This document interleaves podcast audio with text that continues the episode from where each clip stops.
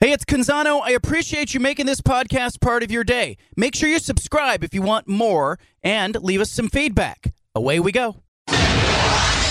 Initialize sequence. Welcome to the Baldcast, a production of John Canzano's Bald Faced Truth.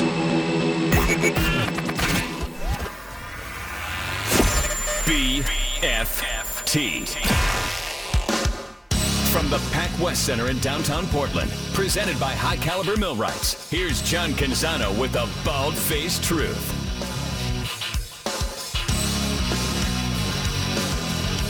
I don't like to be known as a guy who said stupid things, but I've said some stupid things over the year. Anytime you have a microphone, an open microphone in front of you for three hours a day, five days a week, 52 weeks a year, you're going to occasionally put your foot in your mouth.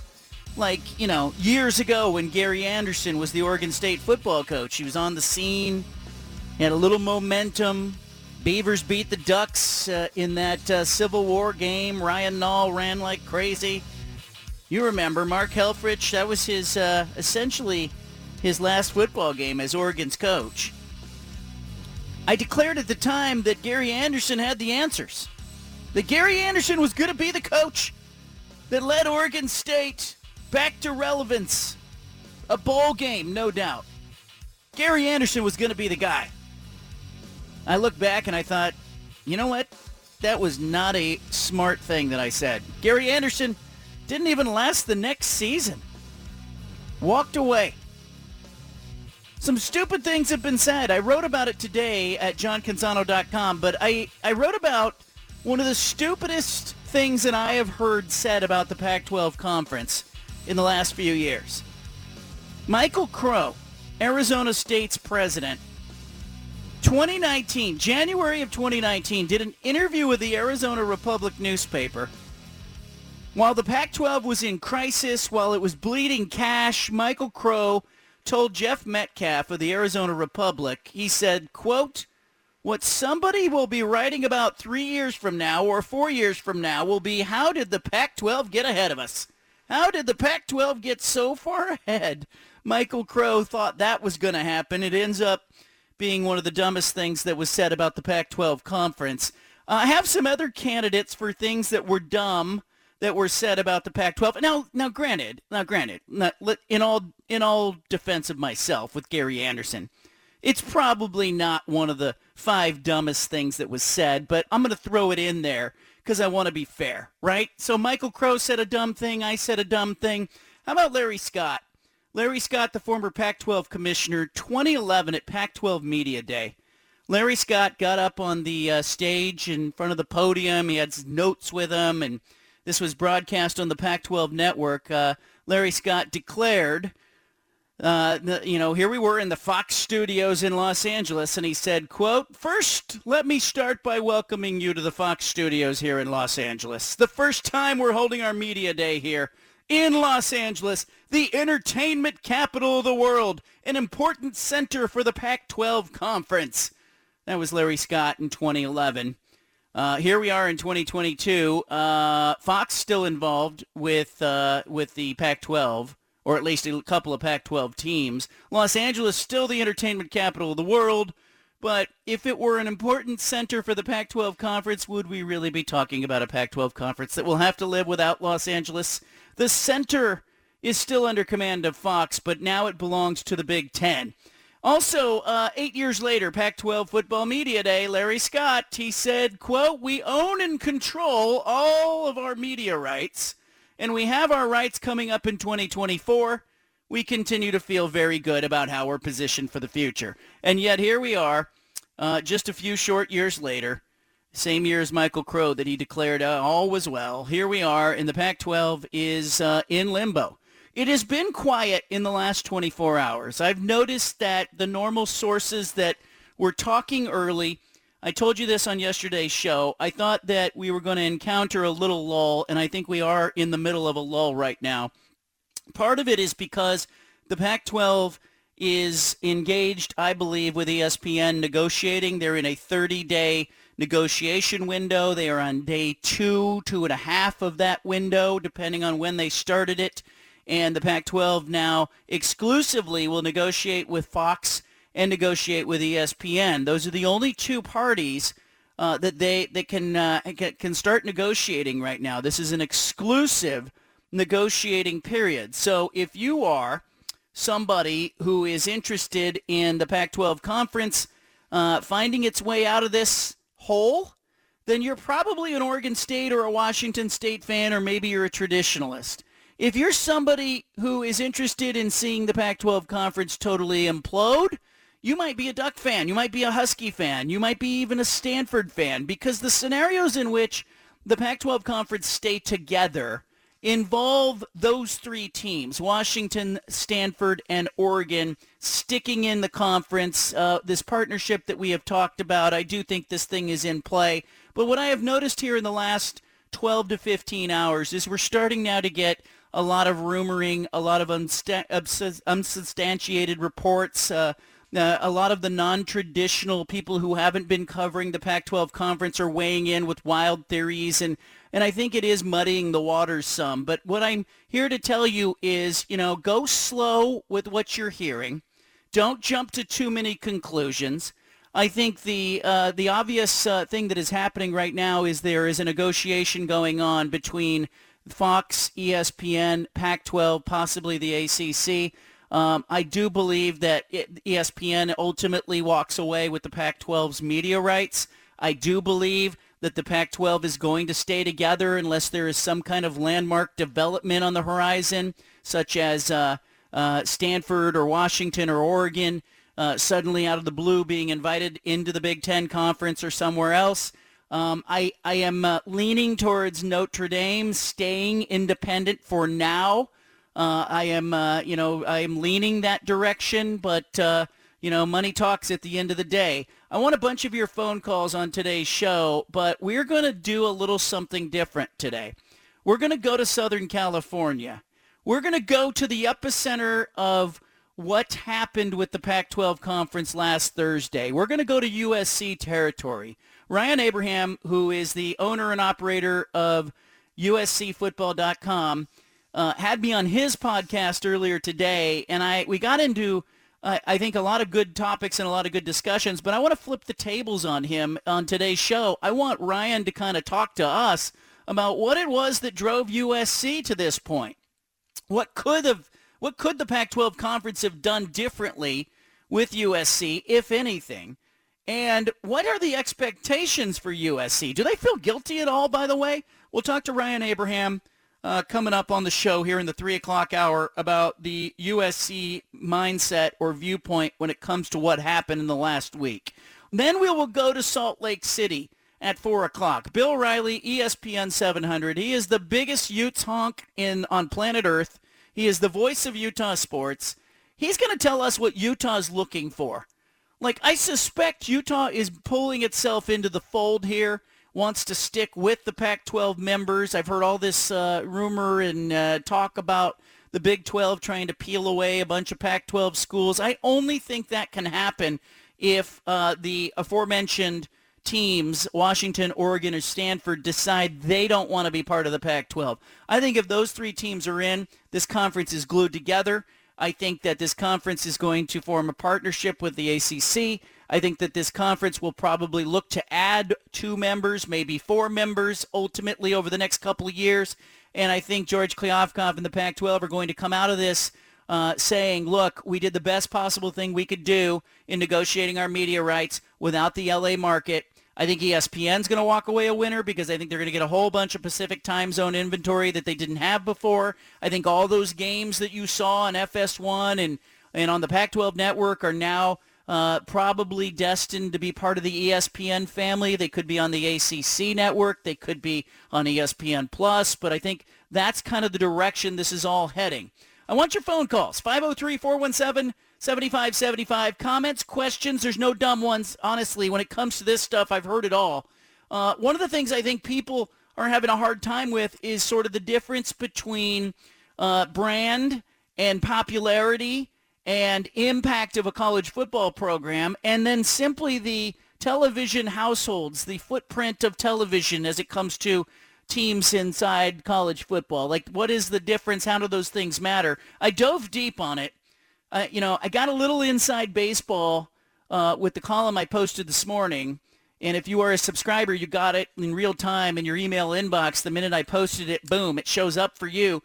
But I literally included a spreadsheet in there that shows you all of the Power Five conference teams and it demonstrates sort of the impact of households. This is the, the, the data that will be available as ESPN and Fox negotiate with the Pac-12.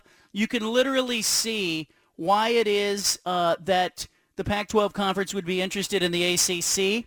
You can see why it is that the Big Ten is probably not interested in Oregon or Washington or Stanford unless they are married to uh, Notre Dame and they come into the Big Ten.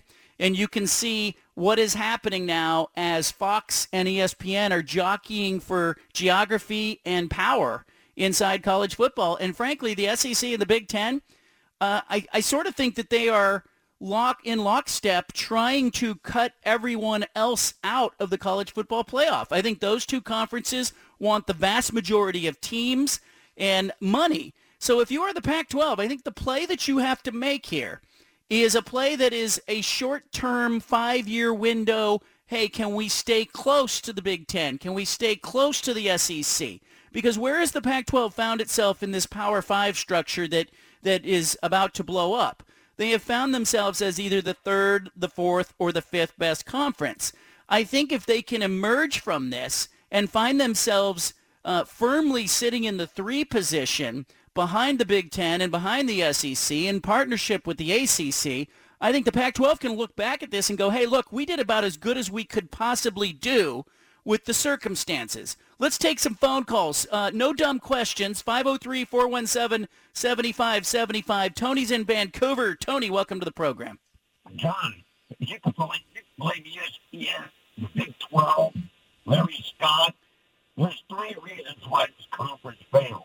Yeah, your, your phone's breaking up, Tony, but I, I want to take your call. Maybe the screener can jump on that, and uh, we'll see if we can get you back. Roy's in Portland. Go ahead, Roy. Hey, John. You know, um, I think the Pac-12 can survive, but um, they got to raid. They got to raid Texas, man. Yes. I mean, Texas is where everybody is moving to, man. A lot of Californians, a lot of people from the West Coast, a lot of people from the Midwest moving to Texas. Texas got a lot of Fortune 500 companies moving to Texas. Texas is where you want to be at. You know, so you gotta you gotta hit Texas. I mean, that's that's your that's your best chance of survival now, and you gotta you gotta take the schools away from the Big Twelve. I mean, you know, I I, I just had no idea of how important USC and UCLA was. Yeah. I mean, I, I mean, maybe I'm naive. I, I didn't know that just those two schools would cause all this. Like if you, if Georgia left the SEC, it, it, uh, the SEC wouldn't fall apart. You know, the SEC still be there. If Alabama left the SEC, the SEC wouldn't fall apart. Maybe that's because Alabama is not, you know, like one of the the a big TV market. It's you know, it's not uh, it, it, it's, it's not bigger than than Atlanta. So maybe that's why the best, you know, Uh, the best school in the SEC, if they left, it wouldn't the SEC wouldn't fall apart. Yeah, and I also think I, I, I let's not let's not Texas. wait, Roy. Let's not give UCLA a bunch of credit because I think this is really about USC and UCLA just happened yeah. to be there, right? Let's. This is yeah. about getting LA. This is about you know, and and granted, everybody knows the last ten years USC football they've been outplayed by Oregon. Hell, they got outplayed by Oregon State a year ago. Yeah, yeah, but like I I understand that, but I'm a traditionalist too, and and and, and I'm gonna tell you, I didn't want Texas and Oklahoma in the SEC. No, I didn't want them in the SEC. I didn't want, honestly, I didn't want Texas A&M, Arkansas in the SEC either. but um, you know, I, it, it's just it happened, and um, I don't like the fact that Texas and Oklahoma is in the SEC. I wish they would have remained in the Big 12 because to me they don't fit. But you know, you know that's the way it is, and that's the way it is in college football nowadays. So um, I just I, I don't want to see the Pac-12. I don't want to see the Pac-12 go go down. And, and and some part of me, I think that the Big Ten feels bad too. Like you got to feel bad if you're the Big Ten, even if you wanted the LA schools. I mean, that that tradition, that that that rivalry between the, the Pac-12 over the years, you gotta feel bad if you Big Ten people seeing the Pac-12 uh, possibly, you know, go down. Yeah, You and I know, think mean, th- they're going to justify it, Roy, by saying, "Hey, this is just the times we're in." But I think you're right. I think we're going to look back 15 years from now, and I think USC and UCLA are probably going to go, "Look, we took the money. Did it work out? No, we got our teeth kicked in. Penn State beat us. Ohio State beat us. Lincoln Riley won seven games a year. The you know the travel on all those other teams was brutal." Uh, but you know we got paid, but what got lost in the interim was the Rose Bowl and the tradition. You're right. Yeah, I mean, I, I don't, I don't know how it's going to work out for for. I, I just, I just keep getting that travel into my head, and I'm like, I cannot see this working out. I just can't. It's just too far. It's too far uh, travel, and you know, you got to think about the kids, academic. I know it's a lot of money, but I don't know if it was just. I guess I don't know if it was just people looking at the money and said everything else be damned. We getting this hundred million dollars a year, and um, I don't know if they, I don't know if everything was thought through because there's going to be some tough games. Oh yeah. I mean, it's not going to be a cakewalk for UC, USC or UCLA. So, Hundred I percent. hope it It, works out it, for 'em. I think I think history. Look, we often do this stuff, and I I want to be fair to USC and UCLA. I think that all 12 athletic departments in the Pac-12 would have strongly considered or made the jump without even thinking, given the option to collect $71 million a year. Now we know UCLA was thinking about dropping sports. We know that USC was unhappy with the revenue share. They were getting the same revenue that Washington State, Oregon State, Arizona, everybody was getting equal shares. We know now that they were unhappy with that. Uh, but I think they are going to look back. I think the caller's right. I think there's going to be regret about breaking up a conference that dated all the way back to 1915, founded in downtown Portland as the Pacific Coast Conference. I think we're also going to hear, um, I think, some regret in the short term. I would expect around 2025, 2026, you're going to start hearing squawking from the Pac-12, uh, you know, the former Pac-12 teams at UCLA and USC that aren't football, like baseball, softball, volleyball, golf, tennis, water polo. Like, are those teams really going to be happy traveling to Purdue to go to go play their games, or and then having to turn around, get no practice time, and end up, uh, you know, back in LA for two days, and then hey, back on the road to Minnesota? Like that, I think it's going to be a real grind for those teams, and. And in the end, we have what we have seen with these TV deals too is we have seen the money, uh, what looks like a sweetheart deal.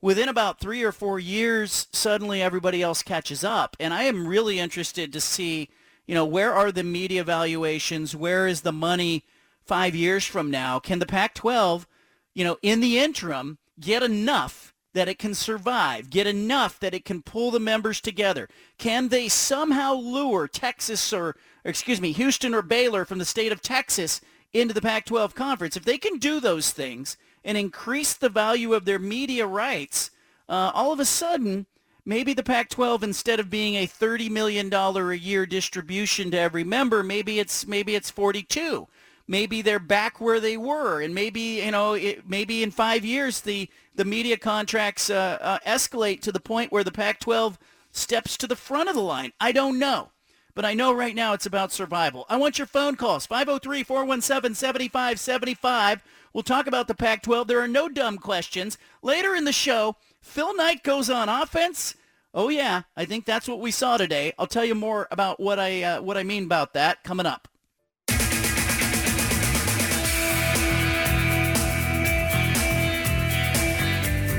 You've got the home of the truth. Back to the bald faced truth with John Canzano on 750 The Game. I want your questions on the Pac-12 front. 503-417-7575. We'll talk about Phil Knight going on offense uh, later in the program. Let's go to Tony in Vancouver. Go to the uh, Tony in Vancouver. What's up, man? Hey, John. Uh, three reasons why the Pac-12 are where they're at. Okay. USC, Washington, Oregon. the standard bearers of this conference, nothing in 45 years.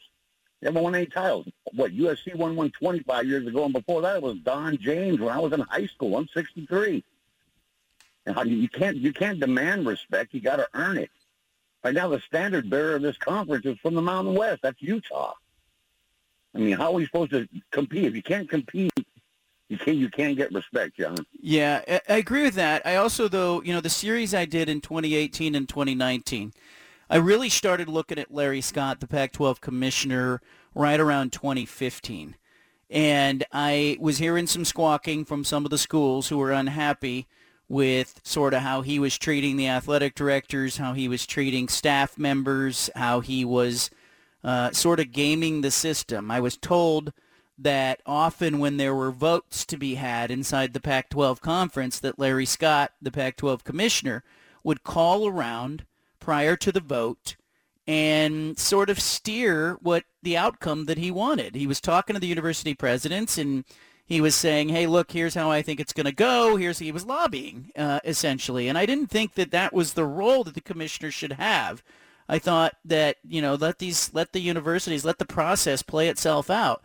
But he was gaming the vote a little bit, and I started looking at him, and then the more I learned, the more I understood why this conference was struggling.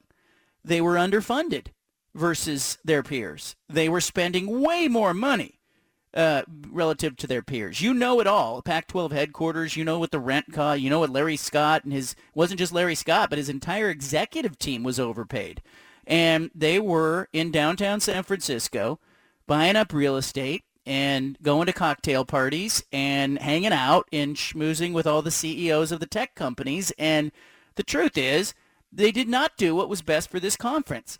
And I don't I can't blame Oregon and Washington and Oregon State and Utah and USC when the checks they were getting from the Pac-12 were a fraction of what the other conferences were giving their members. Uh, uh, they were underfunded. And they weren't just underfunded in like a 1 or 2 or 3 year window. It was a decade. We were talking about 100 to 200 million dollars difference between what Oregon and Oregon State got from the Pac-12 versus like Michigan, Ohio State, Alabama, Georgia. I mean, think about that. Think about, you know, if you wrote a $100 million check to Oregon State and said, hey, go be better in football, what Oregon State would do with that. Like, it would be a tremendous advantage. And that is why the Pac-12 fell out. Mike is in Portland. That opens a line, by the way, at 503-417-7575. Mike, go ahead. Hey, John, how you doing? Thank you doing for having me on. You bet. Yeah, I agree with you 100% on the Larry Scott deal, but I mean, complicit with that is also the athletic directors and the presidents. They, they completely lost track of what they're supposed to be doing there, which is developing, you know, a college sports as a student athlete. And you know, it was all about, you know, riding it high on the money with Larry Scott and the presidents. I don't know what the hell they were thinking. Right. And now you're, and now you're sitting there saying, okay, you know, with USC and UCLA, uh, we're grabbing the money, but forget what the student athlete has to do. Forget that they have to go to Maryland and now to Pennsylvania. I mean, when are these kids even going to be in the classrooms, especially the baseball and the basketball guys that are already traveling like crazy and are playing two games a week? You know, where in the world do these folks are actually acting like adults and saying this is what their responsibility is to the student athlete versus just, you know, I don't know, grabbing the money and running for their own – you know, lining their own pockets. It's yeah, yeah, you're right about, you know, I'm not going to put it on the ADs because they don't really hire or put pressure on the commissioner, but I'm going to put it on the university presidents. I think you got that 100% right. I mean, I, there was a core group of chancellors and presidents that hired Larry Scott that just for whatever reason refused to see sort of the logic of, you know, you know, it's time to move on from this guy. Like, you know, I think, you know, to be fair, he wasn't an awful hire when they hired him in 2010. It was about 2015 where it was like, okay, football has moved in one direction, and what the hell is this guy doing? And at that point, I think the conference needed Michael Crow at Arizona State. They needed Ed Ray at Oregon State, and they needed Gene Block at UCLA to kind of move off of that hardline old guard position and – see the new world, and they really didn't. Those those presidents in particular supported Larry Scott to the bitter end. Austin is in Salt Lake City. Wants to talk about the Pac-12. Go ahead, Austin. Hey, John, can you hear me? Yeah. Hey, um, so I know you're having our boy uh, Bill on later, but he Yes. had um, Dave Bartoo from College Football Matrix on his radio show earlier, and he brought up a good point.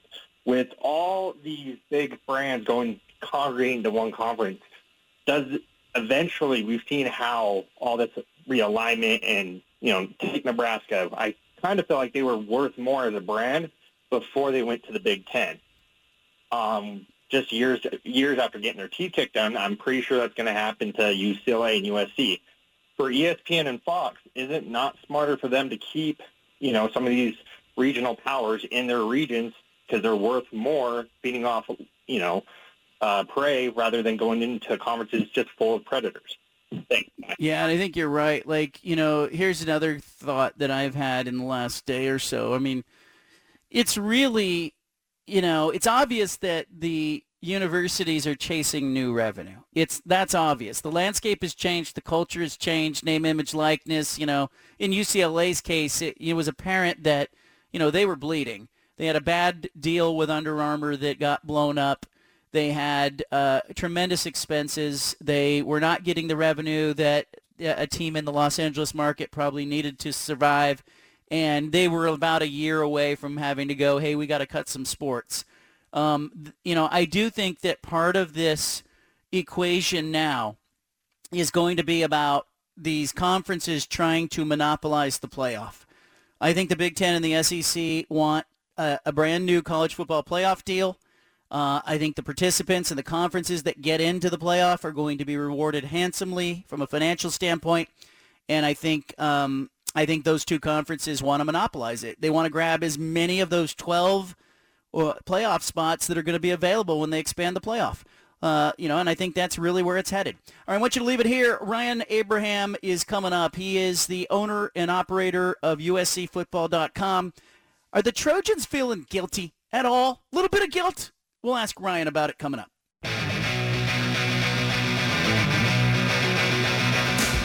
Back to the Bald Faced Truth with John Canzano on 750 The Game.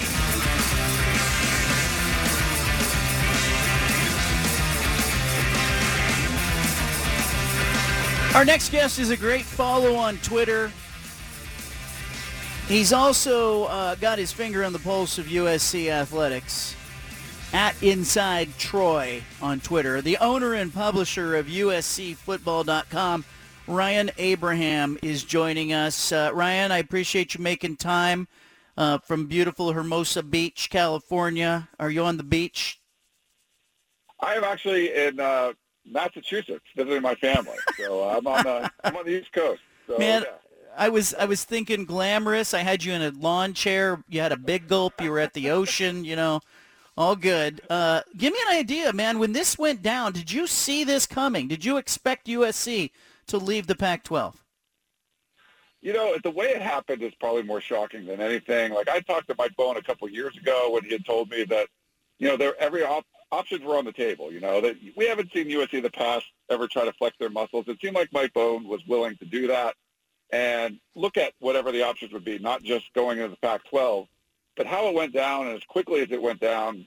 eh, You know, I give this USC administration credit. They kept the Clay Helton firing very quiet. Clay Helton was able to address the team before it even got out that he wasn't going to be the head coach. The Lincoln Riley thing, out of left field, and uh, no one knew that was coming. And then this one too, I was at the Elite Eleven quarterback camp in Redondo Beach, like the town next to me, and you know, expecting to just cover a day of high school recruiting, just watching some quarterbacks throw the football, and this drops, and uh, holy cow, it just kind of changed everything. So the the way it happened as quickly as it did, I think that's what was shocking. I thought USC would would eventually make a move, but I thought it might be a little more back and forth between the Pac-12, not just kind of dropping the ball that boom, they're gone and off to the Big Ten. It was it was pretty shocking for me. Yeah, I think you know a lot of us immediately wondered why, got angry at USC for you know the loss of tradition, the splintering of the conference. Is there any was there any kind of second thought? Was there any backlash from alumni who said, "Hey, wait a minute, uh, I you know I, I I grew up in the Pac-12. I don't want to leave this conference." Yeah, you know, I did a Twitter poll right away, and it was pretty even. Was maybe 57% were approving. Now, that might have been other Pac-12 fans for sure. On our message boards on USCFootball.com, it was more like the 75%. And then talking to people at USC. I think for the most part, the, the alumni, the boosters that they talked to, they were positive about this. There's certainly a group of people that, you know, they're traditionalists. They don't want to see the weekender go away. They don't want to see, you know, playing Midwest teams instead of West Coast teams. And I, I think all of that's completely understandable. I mean, you look at the economics, and I think as this has gone on, the, the days, you know, it's only been a week or so since this happened, I think they're starting to kind of come around to the realities of how college football is changing. And you really have to, you know, if, if you don't adapt, you're going to fall behind. It seems like USC and the whole Pac-12 was falling behind, and this was the solution that USC and UCLA came up with. And, uh, you know, with the, the kind of budgetary issues that all these athletic departments are having, it's hard to blame them. But I feel like if there might have been more initial pushback, John, in the beginning, and I think people are starting to come around the idea like, all right, this seems like what's better for the long-term health of the athletic department. Yeah, let's let's talk about USC.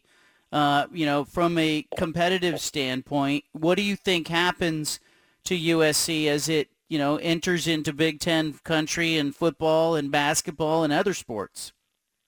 Yeah, I mean it's funny. So USC is in a transition right now. Obviously, they were four and eight last year. Terrible team. One of the worst defenses we've seen. Um, you make a big hire like Lincoln Riley. You bring in all these guys to the transfer portal. You expect you know results right away, and I think that's what Lincoln Riley expects. And you know Utah's on the, the top of the mountain right now in the Pac-12. That's in the same division. Obviously, USC's gonna have to get over that. But looking forward, I mean, the first year in the you know they'll have two years under Lincoln Riley to kind of get ready. I guess you could say for the Big Ten. But that first year, they open with LSU in Las Vegas. They end the season against Notre Dame in the Coliseum, and then they'll have most likely nine Big Ten games in between there somewhere. So it's not going to be an easy first year. And I, I think for football, I mean, four or five trips to the Midwest every year, that's going to be, you know, that's not going to be easy. Uh, but I think for the other sports, it's going to be challenging as well. All the Olympic sports, if you're talking about basketball, there's going to be some pretty long road trips. And we've seen data in the NFL where, you know, West Coast teams traveling east have a lot more difficulty than East Coast teams traveling west. So that's definitely going to be something uh, that, you know, to, to watch for and see what, you know, if the wins and losses kind of suffer from doing that. But just, you know, from talking to people in the athletic department, they just felt like this was the move they had to make uh, as far as keeping up things. You could make so much more money, take care of all those Olympic sports that you might not have been able to keep around, you know, five years from now they felt like it was the right thing to do, and he sort of had to like weigh the pros and cons. Was there anything the Pac-12 could have done to make USC not even explore this, or maybe to make it difficult for USC? Yeah, I think. I mean, I don't know who the owners would be on if it's USC or, or George Kliavkoff, but you know, certainly there was some bad feelings about the way the, the deal was structured, and the more you hear about the Vanderbilts and Purdue's of the world, making two or three times as much money as, as like a USC or a Oregon or Washington. I mean, that, that kind of weighs on you, I think, after a while. And the equal share part, knowing how big the Los Angeles market is and how important the USC brand is to the, the conference, just felt like they were, you know, kind of carrying the weight for the conference for quite a while, even though they weren't winning at the rate that they should be. I mean, part of it's on USC for not having the, the kind of flagship program that they're supposed to be in the Pac-12. So I think that the talks would have had to been it would have to involve some sort of unequal share of you know dividing up the TV dollars, and I, I think something like that could have been talked about, but it just doesn't seem like for whatever reason on the Pac-12 side or the USC side that really didn't get discussed, and it's sort of like USC came up with a a solution they felt was was the right thing and kind of left with it. But I would have liked to see, you know, if and we don't know if there was. Maybe there was working behind the scenes, just wasn't working out. But it would have been good to see the Pac-12 and USC sort of try to hammer something out because uh, you know I think if if all things are equal, you'd love to see the you know Trojans play on the West Coast still. Um, obviously, with the money, it was not, but it, it would have been the more ideal solution for me if the money could have worked out somehow. Ryan Abraham with us, USCFootball.com. The uh, the rapid reaction from recruits, um, from coaches, from players. Uh, what did you hear on the football front? Yeah, it's interesting. I think just the you know the ability to go into some of the the huge venues in the in the Big Ten. I think that's something that coaches that I've talked to have. You know, that's the first thing they think about is you know, oh, we got to have a trip to the Horseshoe or the Big House or go to Happy Valley, like all those kind of things. Um, there's going to be some cool road trips, but there's a lot of travel. I think that's uh, you know one of the main things. On the recruiting side, that usually takes a little while for things to kind of get warmed up, but it'll be interesting to see if this opens up pipelines from the Midwest, you know, there's been uh, not as many linemen, I guess you could say, on the, the West Coast. Um, so maybe you can go to the Midwest and recruit a few more linemen. Certainly the teams in the Midwest would like to come in and recruit California more. They're already recruiting it really hard. So that'll be interesting to see, I think, more a little bit down the road uh, as far as that stuff goes. But it's it's one of those things that, you know, I think a lot of the, the, coaches and the fans and the, and the recruits are, they're all in shock. Like everyone's still kind of di- trying to digest this like seismic change in college football. Ryan, let me ask you, you know, from uh, a Lincoln Riley standpoint in the next couple of seasons, um, you know, I had I had sort of penciled him in to have a nice season, but not a great season in year one. And then it was like, let's see what he can do. Um, does this change the timeline or, you know, because, you know, when he enters the Big Ten, I think it is going to be a more competitive situation. I think, you know, yeah, of course there will be some, you know, there'll be Northwestern and some other games, Indiana, Purdue, that maybe aren't against the traditional powers, but I think week in and week out, it's going to be Wisconsin, Penn State, Ohio State, Michigan, uh, Michigan State. That's not easy. No, uh, it's definitely not. And I think under normal circumstances, if you look at a team that was four and eight, and you look at a team that had a really bad defense, give up 31 points a game or whatever it was, you know, you hire a coach and you expect them to maybe make a bowl game the next year. I, I definitely think the expectations are higher than that. Like at eight and four, nine and three, seems pretty reasonable to me, just the way the schedule lays out. You're not playing Oregon. You're not playing Washington. You do get Notre Dame at home. I think the toughest one will be Utah and Salt Lake City. That'll definitely be a, a game that a lot of people are circling in the Pac-12. But I feel like if they just become like a competent football team, you know, winning eight games, potentially nine games, I think that's reasonable. But with all the pieces they added, like there, there's still upside there. I mean, there's a outside chance they could compete for the Pac-12 championship in year one. I'm not. I'm still going to you know put Utah down as my favorite to win the conference, but I wouldn't be completely shocked if that was USC. But I think a lot of things would have to come together.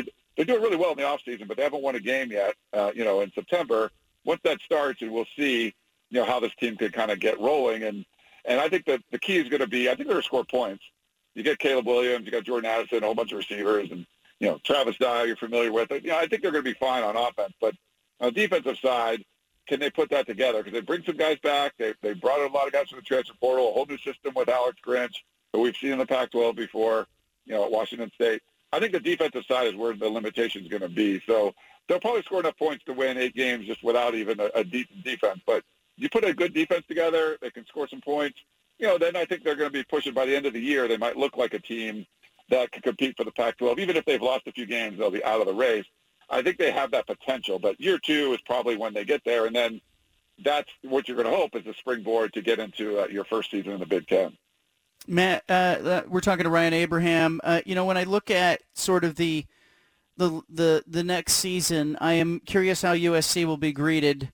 They come to Corvallis in September, uh, early in the Pac-12 season. What do you expect? Yeah, I mean, I, I expect. Uh, was it like Clubber Lang said to uh, to Rocky, like pain, like that. you know, like I feel like they're going to make it as difficult as possible on these road games. I've I've reached out to friends that cover Texas and Oklahoma just to see, and they're like, yeah, I mean, it's it's a different sort of atmosphere if you're going to go to like Manhattan, Kansas, and, and try to play a game there. Uh, you're, you're, you know, USC is not really loved by the rest of the Pac-12 to begin with. Um, you know, it's tough to go to a place like Corvallis. Salt Lake City has always been a, a, a tough game for USC, man. I think the crowds are going to be amped up uh, for this one. I think you're going to see USC, UCLA, any of those road games in the Pac-12, you know, outside of maybe the Bay Area, like you're going to see some pretty hostile crowds. And, um, and we've already seen Twitter comments and people writing in about, yeah, wait till they get here, we're going to do this, we're going to do that. Um, so we'll see. And I think it's probably going to depend on how good. If USC starts playing well, it's probably going to be ratcheted up and be even, you know, be even worse. And UCLA had a you know nice season last year. They won eight games. Uh, you know, I, I think both teams are going to be. Uh, they're going to welcome mat's not going to be laid out the red carpet or anything when these teams come to town. So I think they can expect uh, you know a lot of hatred towards them, which I don't know. Sometimes it fires a team up, but it's it's definitely going to be I think a tougher road environment you know than it normally would be under regular circumstances. Give me an idea of what you think the Big Ten and the SEC are trying to do here. Uh, you've got the view now from the USC side, twenty thousand feet. What are they? What's the end game? you know, unfortunately, John, we talk about this, is there's no college football czar. There's no one that's looking for the betterment of the entire sport and keeping that in mind. You have, you know, big entities, and we had the five, and it's sort of been whittling down to there's two big ones now. And, you know, the SEC and the Big Ten are doing a great job, but they're looking out for themselves of what's going to make the SEC better and how do I compete. Um, and, you know, the, the Texas-Oklahoma, you know, first salvo comes, and then the Big Ten answers back with uh, USC and UCLA, and then you have ESPN with one side and Fox on another. Uh, it just seems like that's the way we're going. And, you know, I'm hopeful that the Pac-12 can put it together. And, you know, you had written about the partnership with the ACC. Something like that could be really interesting. And maybe there's a third big league, so it doesn't have to come down to like a two-party system, I guess you could say. But it's, you know, it's everyone kind of doing what's best for themselves, which you get like that. We all, you know, we all do that in our careers, whatever we have to do. But it would be nice to have some sort of governing body over the whole thing saying, wait, hold on. I know that's great for you. That's great for you. This is something that's good for both of you, and it's actually good for the entire sport. We just don't have anyone kind of doing that, and then just people kind of acting in their own best interest all the time now. Ryan Abraham, USCFootball.com. Hey, I appreciate your time, Ryan. Keep up the work. Uh, for people who want to find your podcast, where do they go? Yeah, go the Peristyle Podcast on any of the podcasting apps or the Podcasting Champion we had you on today, John. So thanks for coming on for that. But we cover the the Pac-12 at least for now. Whatever this is going to look like, hopefully, hopefully it'll still be together. But uh, yeah, Paris, uh, podcast of champions is Peristyle Podcast where you can find me. Ryan Abraham, USCFootball.com, at Inside Troy on Twitter. Thank you for joining us. Our big splash is coming up, and it's a good one.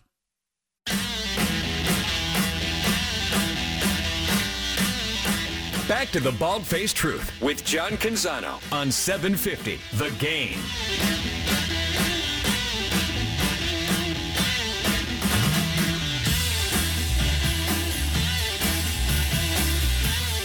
One week from today, we will be live from the Reserve Golf Course and Vineyards in Aloha for the 10th annual Bald Face Truth Foundation Celebrity Golf Tournament. Uh, a whole bunch of celebrity golfers former trailblazers like Bobby Gross, uh, Miss Oregon will be out there.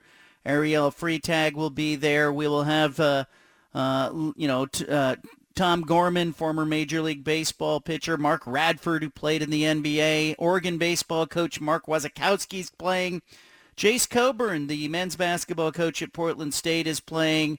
Uh, Jimmy Joyce, former Major League Baseball umpire, will be out there. Athletic Director John Johnson from Portland State will be among the celebrity golfers. Uh, how about Alex Molden, former NFL first-round draft pick, and Mike Walter, a multi-Super Bowl champion with the 49ers. He'll be out there as well. You can join the fun by tuning in to this radio station, 3 p.m. to 6 p.m. a week from today, Thursday, as the Bald Face Truth Foundation Celebrity Golf Tournament 10th annual event benefits kids. Basically, kids get to play musical instruments and go to summer camp and play sports because you tune in and because the sponsors, sponsors like Bricks Tavern and Adidas and uh, sponsors like High Caliber Millwrights and Biologic Resources and Gresham Ford and The Wall and First Call Heating and Cooling and Shoe Mill and Breakside Brewery among the sponsors as well. Uh, all have come together uh, the Candlish family all come together uh, for a great cause and to uh, help kids in the community. That'll be next Thursday, a week from today. This brings us to our big splash, and it's splashy. This is the one thing you absolutely need to know today. Look, look, look at it. Where? Down there. Must be the big splash. Well, the New York Post is jumping in on the Blazers front. They had a story today. Headline, Toxic Trailblazers owner Jody Allen should sell the team, say insiders. It's the NBA's biggest battle off the court. Phil Knight, Nike founder, made a $2 billion bid to buy the Blazers uh, from Jody Allen. Uh, the piece in the New York Post brings up uh, Jody Allen's uh, sexual harassment and bad behavior allegations. She's 63, worth reportedly more than 20 billion. She issued a statement uh, earlier this week saying that the team is not for sale. Uh, former Blazers president Larry Miller told the New York Post that Jody's making a mistake. Quote, I would say to her, absolutely take the offer, end quote. Larry Miller now works in the Nike empire as head of the Jordan brand. Uh, the New York Post uh, cites sources who say there's growing disarray behind the scenes. Uh, they talk about Neil Olshey's departure. They talk about uh, Chris McGowan's departure. And they have put some pressure on Jody Allen in this piece. Apparently, according to Larry Miller, Jody refused to take Phil Knight's call. When uh, Phil Knight tried to call and talk to her, she deferred him to Bert Kolde. She also reportedly has refused to talk to Damian Lillard, who apparently reached out to her uh, because he was having issues with the way the team was being run. So the New York Post is jumping in on this, and we're going to talk about it in hour two. But first in hour two, we'll go to Salt Lake City. Bill Riley, ESPN 700, is going to be joining us. But yes, my note to Jody Allen, I joined the New York Post in saying, sell the team. Give it to somebody who would love it and nurture it and care for it. All right, hour number two is ahead. Bill Riley in Salt Lake City. We'll ask him what Utah wants. BFFT from the Pac West Center in downtown Portland. Presented by High Caliber Millwrights. Here's John Canzano with the bald-faced truth.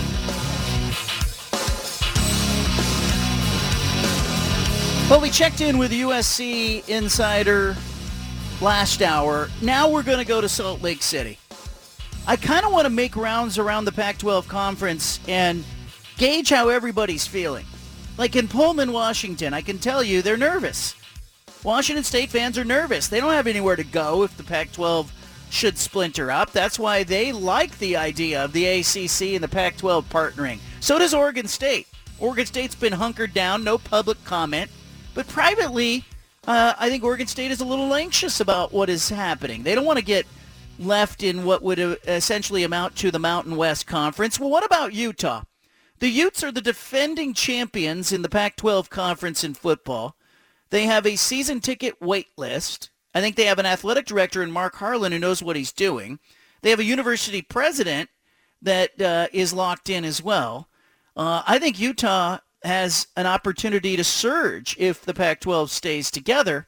But how are they feeling about everything? I, I don't think there's a better source to go to than ESPN Salt Lake City radio show host, the voice of Utah athletics, Bill Riley, joining us. Bill Riley, how you doing, man? Hey, Johnny, I'm good. How are you? I'm doing well. I, uh, am, you know, I, like everybody else, I'm trying to figure out what is going on, where what's gonna eh, what's gonna happen here. Uh, give me the uh, give me the uh, initial rapid reaction from Salt Lake when you heard this a week ago. You know, what was your show like? Well, it ha- here here I'll paint you the picture. It's Thursday. I'm on remote, and you know what that means in radio. You're kind of oh. out of your you're kind of out of your comfortability range. I was at a local restaurant and brewery on a patio doing the show. I lead my show off at 11:05 Mountain Time with the head coach of the University of Utah, Kyle Whittingham. And Kyle and I proceed to talk for 20 minutes. He was great. We talked NIL stuff. We talked upcoming season, all of that stuff. It was fantastic. I hang up with Kyle at about 11:27, and at 11:33, our friend Jon Wilner sends out the tweet heard around the world. So I missed getting the, the reaction of the head coach of the University of Utah by six minutes. And now, of course, you know, everybody's kind of gone radio silent. Nobody's really saying anything much publicly. And we were all just kind of in, it happened live on my show. So I was in scramble mode. I think I was texting you. You were busy calling your sources. And so I, I did it on the fly that day. And then Friday's show was great. I went around the league. You were on my show on Friday. And we talked about everything. And I was getting national and regional and local perspectives on things. And so it's now we're a week into this thing. It feels like we're a month into it, doesn't it? It feels like it was more, way more than a week ago because we've hit every permutation of this. And, and I think everybody here is just kind of settled into a realm of uncertainty. I think Utah fans in this market feel like Utah's in a pretty good position based on where they've placed themselves, based on the university, the market, the success they've had in football because you and I both know that's what drives the that's what drives the, the whole machine. But they're uncertain. Uh, Utah was a member of the Mountain West that you referenced coming in for a long time. and their success in the Mountain West is what led them to the Pac-12 conference. Uh, people here have no desire to go back to anything resembling the Mountain West Conference again, but I don't think they have to worry necessarily about that. I think people here are just kind of like, okay, Utah's in a good spot. I've talked to a lot of people regionally and nationally, and they all feel like Utah's in a good spot. They'll end up in some sort of a power-ish conference, whatever that might happen to be. So I, I would say that the mood here in this market and among the Utah fan base is um, just uncertainty of what's next in two years. But I think they feel like they're in a decent spot. I think the initial reports included Utah, Arizona, Arizona State, and Colorado potentially landing in the Big 12. Uh, I made some calls on that front, and I was told no, the interest was really from the Big 12. That would be a total fallback plan. That's not really what that that block of teams wants. Is that consistent with what you're hearing? I'm not hearing a lot from from administration. Uh, actually, I've gotten more on the Big 12 side of things. And when I talked initially kind of over the weekend, it was the Big 12 was formulating. And then earlier this week, the Big 12 was going to reach out. But I haven't heard much on that end of it. Um, I, I, here's what here, here's what I feel, John, and, and you tell me. The people I've talked to around the conference and locally a little bit, I, I get the sense that everybody's putting on a good face. And I know you wrote something about, you talked to an administrator that says George is kicking ass. And I think that's the, that's the, that's the stance you have to take if you're the 10 schools remaining. But I would tell you if you're Mark Harlan or Rob Mullens or Jen Cohen or Dave Heeke or Rick George, you're putting on the positive face and supporting your commissioner because you've got to see what he can put together. You've got to give him a chance to put his plan together because he got blindsided like everybody else did. But I think if you're Mark Harlan or Rob Mullens or Jen Cohen or Dave Heeke or Rick George, you're also putting together your plan B, which covers your backside if plan A with the commissioner doesn't come to fruition. So I think everybody's putting on that positive front forward face, and, and I think that's the right thing to do because let's face it, there's no sense of urgency right now, John. It's not as if anything is happening in the next six months. It's two years from now. So the Big Ten's not looking right now west anymore. They're waiting on Notre Dame. The Big 12 will gladly take those four corner schools, Washington, Oregon, whenever the time comes. So I think there's time for George Kliavkoff to put his plan together, whatever that is, his, his Hail Mary, save the franchise, save the farm plan. But I think every athletic director in the conference is working on their plan B. And I would tell you, I think that plan B probably does involve the Big 12 conference. Is it a step back? Maybe a little bit, but that conference is on probably more solid footing today. They know who they are. I guarantee their media rights deal is greater than what you, whatever the Pac-12 could get today. So while it may not be ideal, that may end up being a plan B for some of the schools. We're talking to Bill Riley, ESPN 700, Salt Lake City, the voice of Utah athletics. On uh, October 15th, USC will come to Utah. How will they be greeted? well, when they come to Utah, usually, and you know this because they are the big dog. There's always they're the school everybody wants to beat. It's usually pretty. Rough. I will tell you because you were at Rice Eccles last year for the Oregon game. Yes. I will tell you that it will be like that maybe another two or three times greater. I think the intensity that night, because there could be a lot on the line with that game. Utah could be undefeated. USC could be undefeated. So there could be a lot on the line in that game. Plus the the kind of okay, these are the guys that busted up our family type atmosphere too. And there's always the arrogance that USC brings, whether they're good or whether they're bad. So I would tell you the atmosphere will be very much like, if not maybe even greater than what you experienced when Oregon came in last November. Uh, it was an ambush that night, and I, I remember, you know, looking around the stadium. I got there early, Bill, and I walked around and watched it fill in, and I thought to myself, gosh, it was a great day. The skies were clear. It was beautiful and sunny, and and by the evening it was evident that like it was like an old western and Oregon was walking through the canyon and Utah just ambushed them. Well, and here's the other thing too, and I'm I'm not, I don't know Lincoln Riley at all, but he is new to the conference. Lincoln Riley's played and coached at Oklahoma. Lincoln Riley's now at USC. He's brought in 27 transfers that haven't really played in this conference or experienced playing Utah in Salt Lake City. And as I said, there is a, an air about USC, and there's a good chance that they're going, you know, they've been talked about all summer. They'll be talked about in the fall. They may come in here with the big chest, and you experienced it last year. A lot of teams have. You know, whether you like it or not, some some some people and some of these five-star kids that USC has they kind of look down their nose at Utah. That was the fallback school, but USC called. So it, it could be. I'm not saying that what, that's what happened to Oregon because I think they were very well yeah. aware of how good Utah was because they played. But I think USC could walk into something like that if they because not there aren't going to be a lot of those guys that have experienced that atmosphere in playing Utah before. So it could be interesting. Oh, I think it's gonna. I think they're gonna get it on a nightly uh, basis as they go around the conference. We're talking to Bill Riley, ESPN 700 Salt Lake City. The confidence that you have, or the confidence that maybe Utah fans have in George Kliavkoff, uh, I think took a hit on his 365th day as commissioner. Um, how much of this do you put on him? How much on Larry Scott? The path that that led this conference to now. Well, certainly the more goes on Larry Scott and his disastrous decade-long reign as commissioner and his inability to get good media rights deals and the, the negotiation. He just didn't put the conference in a great spot. You know, I've thought a lot about this because I've read, you know, social media. Everybody wants to put some on Kliavkoff, and may, maybe you put some on it. Maybe he should have engaged USC and UCLA more.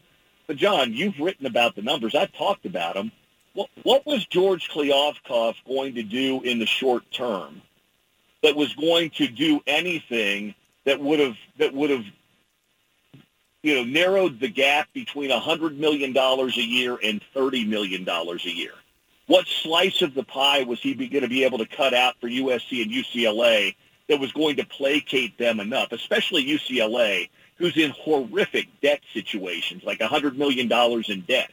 It was clearly a money play for them, and for USC, it was it was money and other things too. But I'm just even if he's proactive, even if he's working with the two LA schools, what's Kliavkoff going to be able to offer them that was going to come close to what the Big Ten just simply offered them in a, in a media rights deal? So I, I think I guess because you're in that position, you're going to bear some of the responsibility. It's the whole thing. It's kind of like a quarterback or a head coach.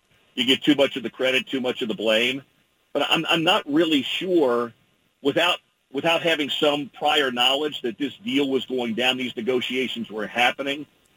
You know what what was he supposed to do to stop SC and UCLA from leaving the conference in the first year he was on the job, especially when you know he probably looks at Martin Jarmond and he looks at Mike Bohn and they're shaking his hand and everybody's good buddies at these these photo ops and these meetings. Well, you assume you've got a good relationship. So I, I'm I'm not sure how much we should really put on Kliavkoff in this situation. And I'm not saying that to, to try and suck up to the new commissioner. I'm just not sure what what was the move that was going to placate them from leaving for a hundred million dollar media rights deal annually. Yeah, I, I think that the that lot was cast still on his watch. I, I still go, you know, I have to think he was sick when he saw it happening. He was on oh. vacation in Montana when it went down. Can you imagine can you that? can, can, you imagine, can you, John? Can you imagine? He's in the wilds of Montana. He makes a food run into town. He turns his phone on for cell service. I mean, you and I have done that. We get it off an airplane, and, it, and our phone explodes. His phone probably melted down last Thursday when he got into cell range. I could not imagine the the emotions going through his mind as he's scrolling through his messages on vacation. I don't know. What, I, let me ask you just a real quick question because we haven't talked since last Friday. I know you and Wilner have written a little bit about this ACC loose partnership. I talked to two people that are pretty high up in collegiate administration, not in the Pac-12, but I've got friends in other conferences, and I asked them about this yesterday, and, and, and both kind of shot it down and said, there's no such thing as a loose partnership anymore. That's what the mm. alliance was. They, they, they didn't like that part of it, and they didn't like the they didn't like the distance part of it too. So I know you you're a little bit on. John's a little bit on. Why why do you like it? I like it because I mean, from the ACC standpoint, they can't enter a, a formal merger because if they do, their grant of rights uh, it opens the barn door, and Miami and Clemson are going to run out the door, and so they're going to they're going to be in the same situation the Pac-12's in. Uh, so they can't they can't do more than a loose partnership. But what I like it is uh, the Pac-12 teams would get to play some crossover games in football and maybe in men's basketball. So I could foresee Utah playing Clemson in an early season game that would take the place of like the game that you know that you know you're playing this season against Florida. It would be that kind of big early season game, and then uh, I also like it because the rest of the sports on your campuses don't have to join an ACC and travel across the country and play games. You just play your normal Pac-10, Pac-12 schedule. I also think uh, it solves the problem of who's going to be interested in this because ESPN is already in bed with the ACC. So I think ESPN then comes to the table and go, hey, there's more money here. There's more value here. Yes, we'll pay you above uh, you know, what market value is because now they're going to take all the extra games from the Pac-12 and then you, here's the here's the real wild card where I think it really gets lucrative is you have this conference championship game that Utah and Oregon played la- in last year in Vegas, and instead of having that Pac-12 Pac-12 championship game matchup, you now use that window uh, with ESPN's help to say, look, we're going to take the ACC champion, let's say it's Miami, and we're going to take the Pac-12 champion, let's say it's Oregon or Utah, and you guys are going to play. And, and, guess what? Second place team, uh, we're going to take Clemson, and they'll play the second place team. So Utah and Oregon get an extra opportunity to get a quality win over an ACC power. Those ACC teams get an opportunity to get another quality win. ESPN gets two huge games, two broadcast windows. Vegas gets to host the, the show. Uh, I think you're generating money that is new money there, and – and if the game here is to get into the playoff, you know, I think Utah's got the best chance to get into the playoff this season. But if, let's just say hypothetically, you're on the bubble and I give you a shot, Bill Riley, to play Miami or Clemson to fight your way into the playoff, I think you jump at that. I think so too. Would, would this would you blow up your non-conference schedule for now and just schedule ACC games as no. your non-conference games? No, I wouldn't fully blow it up. I would just take maybe one non-conference game and we're going to cross over. And, you know, and because Utah has been good, uh, sorry to say you're going to get Clemson or Miami, you know, or Florida, you know, Florida State might be in that conversation too. And Oregon's going to get, you know, a date with Mario Cristobal at Autzen Stadium, which would be a huge draw and a huge ESPN game. And so I just think there's yeah. some, there's some opportunities there uh, and I think the uh, I think the loss comes to the Pac-12 network because I think under that partnership, the Pac-12 network dissolves into the ESPN Plus family or becomes the ACC network or something like that, and uh, so you lose that Pac-12 network. Uh, you know, but your Olympic sports are now on ESPN, and and I think I think it solves some problems. And, and you know, it's not a 20-year solution, but it's like a five or six-year solution.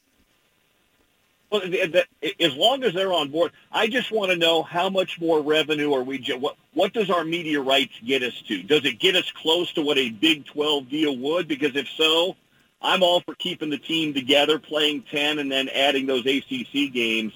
But if I if I you know I can't, if I can't get close to that, because what were we talking about? The new deal was was hopefully going to be in the low to mid 40s for the Pac-12. Is yeah, that what the, we're thinking? Uh, we were the former Fox president told me 500 million would have put you know the shares for every member around 46 47 million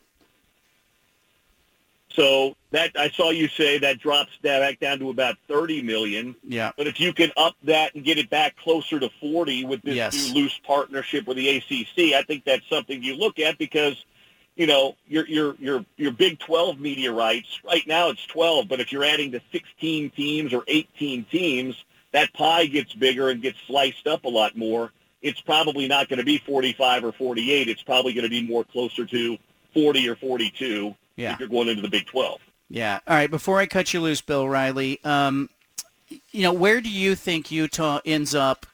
Gun to your head, you have to make a, you have to place a bet. Where is Utah playing its games in 2025? What conference? so funny. I, this was my poll question the other day to my listeners, and I gave them the options of merger, hybrid conference, Pac-12, Big 12, Big 10, and merger is what what played out with Big 12 being second. I think it's a hybrid of some sort. I don't think it's just.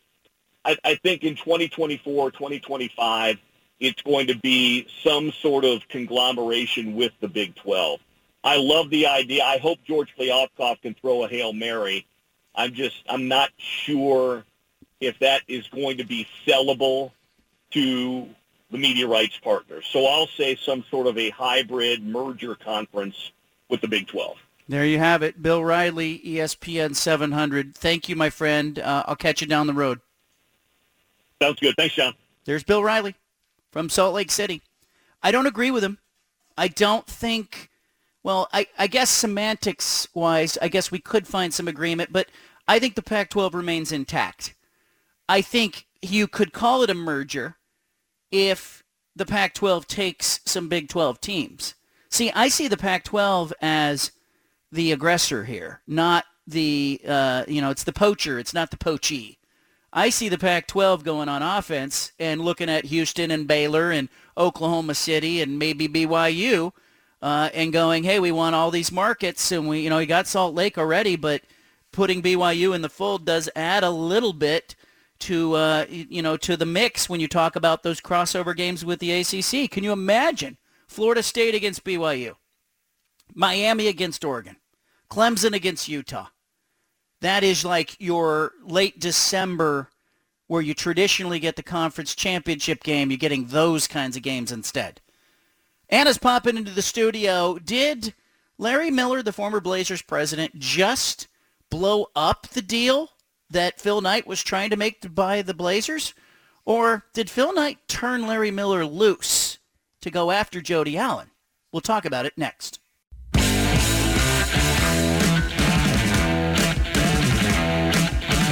You've got the home of the truth. Back to the Bald Faced Truth with John Canzano on 750 The Game.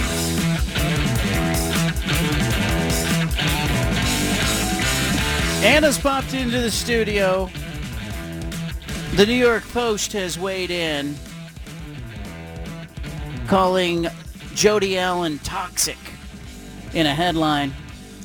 The story in the New York Post today uh, quoted Larry Miller, former Blazers president and current uh, head of the Jordan brand at Nike, as saying that Jody Allen is making a mistake. He is quoted as saying, I would say to her, absolutely take the offer.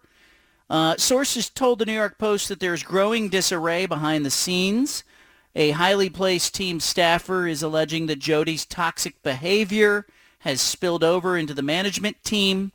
Neil Olshey uh, and his conduct in the investigation is cited in that. And uh, also, um, Larry Miller said, quote, the Blazers are not as successful as they could have been. Jody is deferring everything to Bert, and he is not the right guy for the team, Larry Miller said. Uh, according to Miller, Jody refused to take Phil Knight's call when the Nike founder put his initial offer together. She deferred him to Bert Kolde. She also has refused to talk with Damian Lillard, who reportedly had issues with the way the team was being run. Uh, Larry Miller uh, is quoted there uh, saying, quote, Damian wanted to sit down and have a conversation with Jody, and she didn't return his call. Uh, reps uh, for Jody Allen and the Blazers did not respond to requests for comment. Um, the story has a couple things wrong. One, they say that Paul Allen left his estate to his sister. Uh, he did not. She is the trustee of his estate. I don't know. I guess it's semantics a little bit. Uh, also, uh, there's some speculation that uh, you know that uh, Larry Miller uh, was acting here, being quoted on the direction of Phil Knight, not going rogue and essentially blowing this deal up. But so I want to ask you this. Anna's popped into the studio, and I want I want to ask the listeners this as well. What do you think is going on here? Is Phil Knight trying to force Jody Allen's hand? Is he frustrated with Jody's statement earlier this week, where she again said the team is not for sale? Is uh, is Larry Miller blowing this deal up Or is the Phil Knight, Larry Miller contingent putting pressure on Jody Allen to sell this team that will be effective? Tell me what's going on here. It feels a little bit Game of Thrones. Yeah, it does, but it's fascinating and it's disappointing. Um, I don't think that Larry Miller comes out and talks about Jody Allen and Vulcan Inc. in this way without the blessing of Phil Knight. I mean, I think the timing of this is interesting shortly after her odd statement that was released earlier this week. And I think it's definitely, you know, to use the younger people's terms, a clapback. I think it's really interesting that, you know, the Blazers right now are trying to sell season tickets to fans. And the common theme that I'm seeing when it comes to comments about those posts, like the Blazers are posting on Facebook and their sponsored ads on social media saying, hey, now's the time to get season tickets. And time and again, the comments that are coming from diehard Blazer fans is sell the team. Give it up. We don't want Jody to own it anymore. We don't want Vulcan Inc. involved. Please, Phil Knight, give it to Phil Knight. Sell That's it right. to Phil Knight. Yeah, I, I agree with you. I don't think Larry Miller has gone rogue here. I do wonder a little bit. I'm going to tell you something. Like years ago, Merritt Paulson was interested in owning the Blazers, right? Years ago. And there was a um, a firm that is a uh, uh, you know with the lobbyist firms that are out there that they're kind of like the fixers. Yeah. I, I'm blanking on like the terminology for this, but they they they basically get involved as the uh, unknown middle person in this equation. The firm reached out to me, and they said, "Hey." We are interested in knowing whether or not the public would have a positive reaction if Merritt Paulson was going to buy the team. And I said I thought that the public would have a positive reaction, like as I talked to them. Um, and what became evident in that conversation was that the owner of an NBA team, Paul Allen, in the case uh, of years ago with Merritt Paulson, has to want to sell you the team. Yeah. It's not like selling something on eBay, like where you don't really ever see the person's face. Right. This is more like um, a transaction. It, it's like a for sale by owner house transaction, where the owner's got to like you and want to sell the team, sell the asset to you. There is part of me here that cringed when I saw this because I thought, oh crap, you just slapped Jody Allen in the face and Bert Kolde in the face, and these are the people that you've got to woo. Like you have to seduce these people. Like you've got to you've got to tell Jody Allen, hey, uh, you know, we're going to put a statue of your brother out in front of the stadium. You can have season tickets, courtside seats for life. You know, you and Bert, anytime you want, you come down and have tickets. Like you've got to do some wooing here. So it tells me that maybe what happened on Tuesday when that statement went public, I, I kind of wonder if Phil Knight had made repeated inquiries to her, trying to get a conversation with her, trying to get a conversation with her, and lo and behold, in the 11th hour, she just issued a public statement saying the team's not for sale instead of like calling him back, and now he's pissed. And I kind of wonder if we're at the point where like Phil Knight is ready to walk away from the deal. And I hope that's not the case. I mean, yeah, that's clearly this is potentially the fallout from, you know, the end of a wooing period. But uh, I just, if it's true that Phil Knight reached out and she wouldn't even take his call and, and dished him off to Bert, and then that she won't even sit down and have a conversation with Damian Lillard, who has obviously the right to have that conversation. This is troubling stuff. Like I was a little more Pollyanna yesterday Right. about all of it, and uh, my my rose-colored glasses are coming off. Yeah, I just wonder what the end game is, here is for Phil Knight because, you know, I, I've, I'm told he really wants the team. I'm told that his son Travis had an interest in being involved with the team. Uh, we know that Alan Smolinisky, the owner of the Dodgers, was involved in this, and he is a developer of land and projects. You know, he, he made his money in student housing at USC. And here's Phil Knight, who's having kind of a rough week because Oregon, you know, isn't going to the Big Ten, at least in this initial push. Now, apparently, um, your Jordan Brand president, Larry Miller, is coming out and, you know, smacking Bert Kolde around and taking shots at Jody Allen. I don't know if the Blazers are going to end up with Phil Knight or I don't know what we're really seeing right now. I want your phone calls. What do you think it means? 503 417 7575. You weigh in.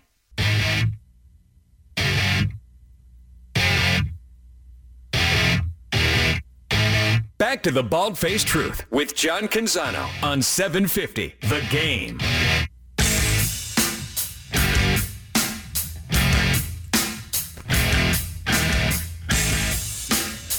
Former Blazers president Larry Miller took some pretty heavy shots at Jody Allen and Bert Kolde. Jody Allen, the trustee of the Blazers, Bert Kolde making all the decisions. Former roomie of uh, Paul Allen in college. Uh, that is his uh, his pathway into the position he's in now. Larry Miller, uh, head of the Jordan brand, took some shots today. Um, insiders are telling me that this is not the way to go about getting an NBA team if you want to buy an NBA team. But I know Larry Miller a little bit, Blazers president. I think Larry Miller. Um, I don't. I just don't see Larry Miller doing this on his own. I don't see Larry Miller, you know, going running the risk of ticking off Phil Knight by you know basically speaking out of school. And so I think he probably did this with the blessing of Phil Knight. So does this dovetail with what we saw on Tuesday with uh, Phil Knight? Uh, is he firing back? As Jody Allen basically said Tuesday, the team's not for sale. And what do we do? We all went, that's weird. Why would she come out with that remark? Here we are two days later, and it appears that Phil Knight has fired back via the New York Post. I want to take your phone calls. Uh, Sean, Steven, I want to hear from you guys as well. But let's go to Pat in Northeast Portland. What are the Blazers? What is going on here in Blazer world? 503-417-7575. Pat, go ahead. John, it reminds me of a person that's selling a car. It's had a you know a bunch of calls on the car, and one guy calls and he wants to buy it, but you think you might get be able to get more money from somebody else. I got a feeling that Jody, you know, who was a nobody, that became a somebody because of her brother, and Bert Cole too, who's a nobody, became a somebody, you know, and is powerful now because of that. Um, it's probably had a lot of calls about the Blazers, probably some of some of them to move, and it may be that uh, Jody, you know, could care less about, uh, you know, uh, maybe she doesn't even like Phil Knight because he's he's done it from, you know, done it on his own.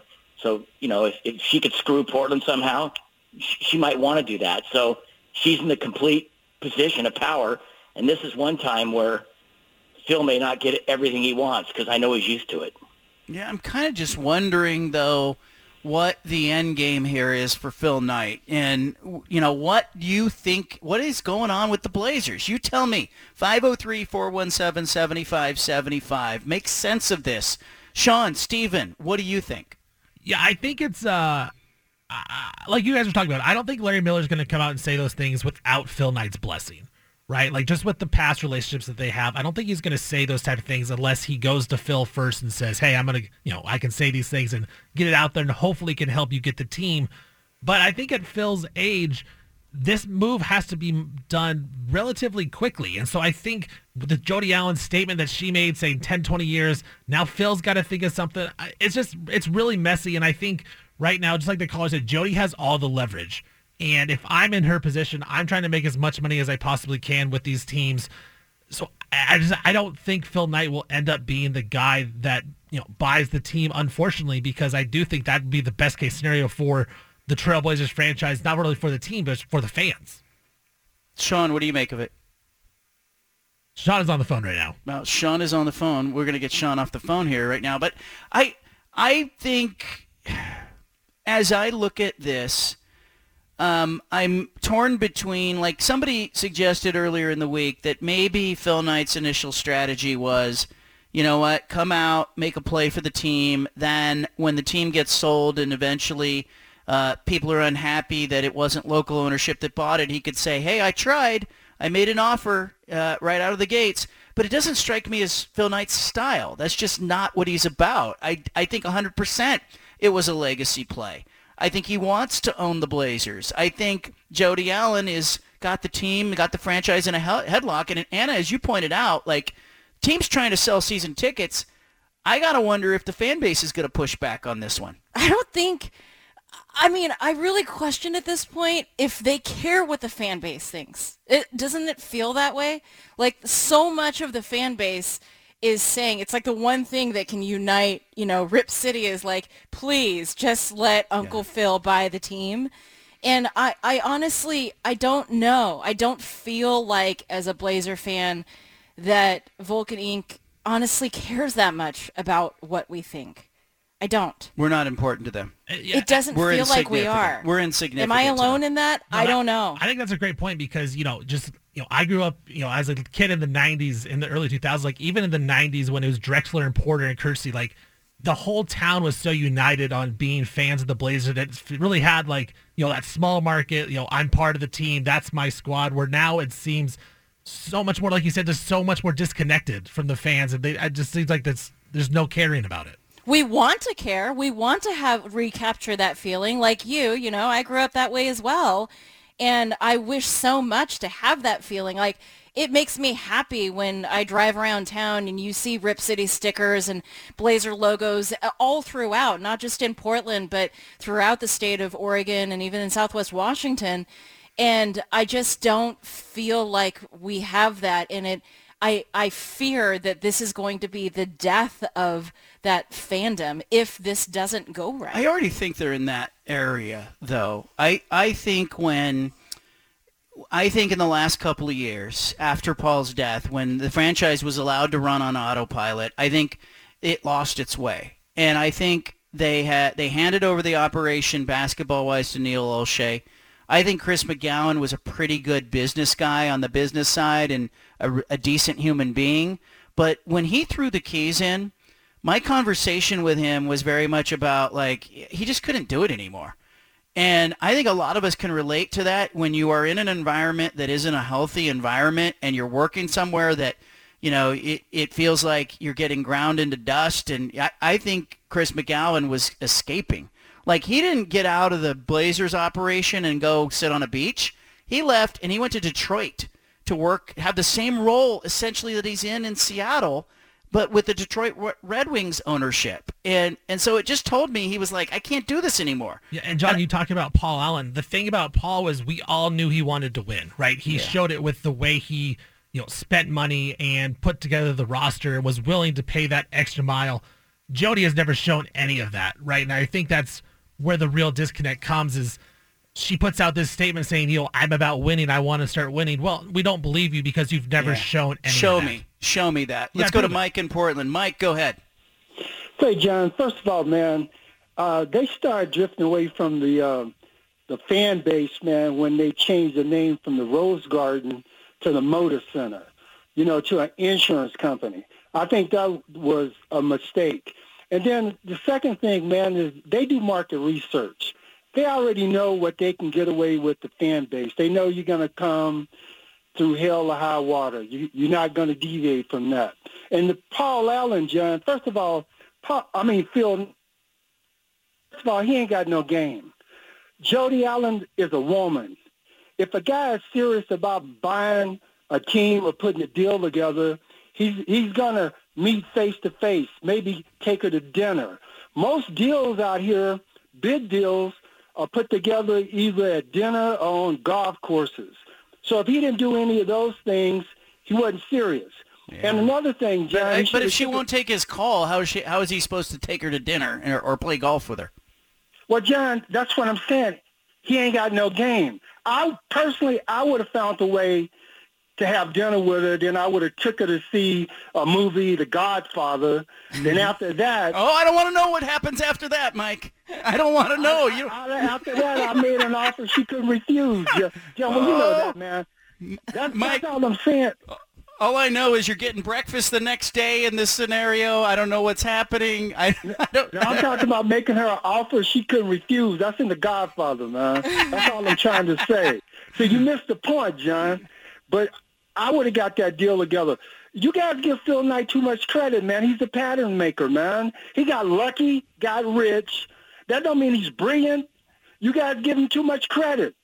Anyway, John. All right. Talk to you later, There's man. Mike. Mike, uh, he they're going out to dinner. They're going to a movie. I don't want to hear what happens next. Let's go to the golf course, though. Mark is on the 17th hole of some golf course somewhere. Mark, uh, I'm, I'm on the 18th hole. You cost me a three putt with a shot at the birdie. With my So, phone in my ear, waiting for to get on Canzano. all right, let me ask you: Are deals happening out on the course right now? Oh no, I, it's awesome. I'm out here. My buddies golf nine holes with me, and I kicked their butts. So they they went home, and I'm just finishing my round. It's beautiful. It's not that crowded, and it's you know this is perfect weather. This isn't too warm or um, I'm not feeling no pain. So yeah, I I'm unwinding what Mike said. Uh, things you can't say in the corporate world for five hundred dollars, please. um, I think she's just leveraging you know, and uh, you know, it's it's it's business. It's like doing a real estate deal. I mean, she's like, "Hey, I don't really need to sell. You got to you got to offer me a little bit more." And uh, I think it's just a negotiating situation potentially. I mean, we don't know for sure, but it just seems like they're leveraging back and forth. Yeah. But I'm having the round of my life. I'm not. I'm nine over right now with one hole left. Go get it done. There you go. Go get it done. All right, we, we need an have a good update. We need an update. There's Mark in Portland. Uh, Mike says we, the deals only happen on the golf course. Mark says, hey, I'm on the golf course. I want more of your phone calls. 503-417-7575.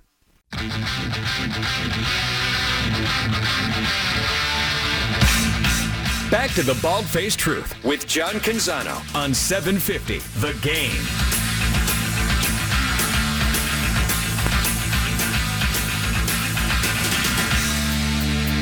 Five at five coming up on the other side of uh, the top of the hour here. We'll give you the five biggest stories and uh, what we think about those stories. Uh, we're talking about Jody Allen. Did she get what she deserved today? The New York Post blasted her, the acting owner of the Blazers. They labeled her toxic. They quoted former team president Larry Miller as saying that she's making a mistake by not selling her, her late brother's NBA team. Uh, she did not return Phil Knight's calls. She uh, she stiffed uh, Damian Lillard too. The piece in the New York Post was a takedown of Jody Allen. I think she got what she deserved there. Uh, but can Blazer fans get what they deserve now? Can they get this team back in the hands of somebody that'll love it? Uh, I don't know if this Phil Knight equation is going to move forward. I don't know if they're negotiating or just hating on each other because the negotiation's already gone sideways. But apparently, uh, Jody Allen doesn't want to sell the team, and all I can tell from Larry Miller's comments is that Phil Knight really wants the team, and he's frustrated with Jody Allen. But what do you think? What happens here? What are we watching? On Tuesday, Jody Allen issues a statement. Quote, as we've stated before, neither of the teams is for sale and there are no sales discussions happening. On Thursday, Jody's toxic. That's the uh, that's the rally cry that comes out. I want your phone calls. 503-417-7575. Sean's in Sandy. Sean, tell us what it means. Hey, John. I like Mike's style, but I think that only works for people that like to negotiate or haggle. And I don't think Jody Allen necessarily is the type of girl that likes to negotiate or haggle. And I think Phil Knight came in about a billion dollars too low. I think she was probably insulted.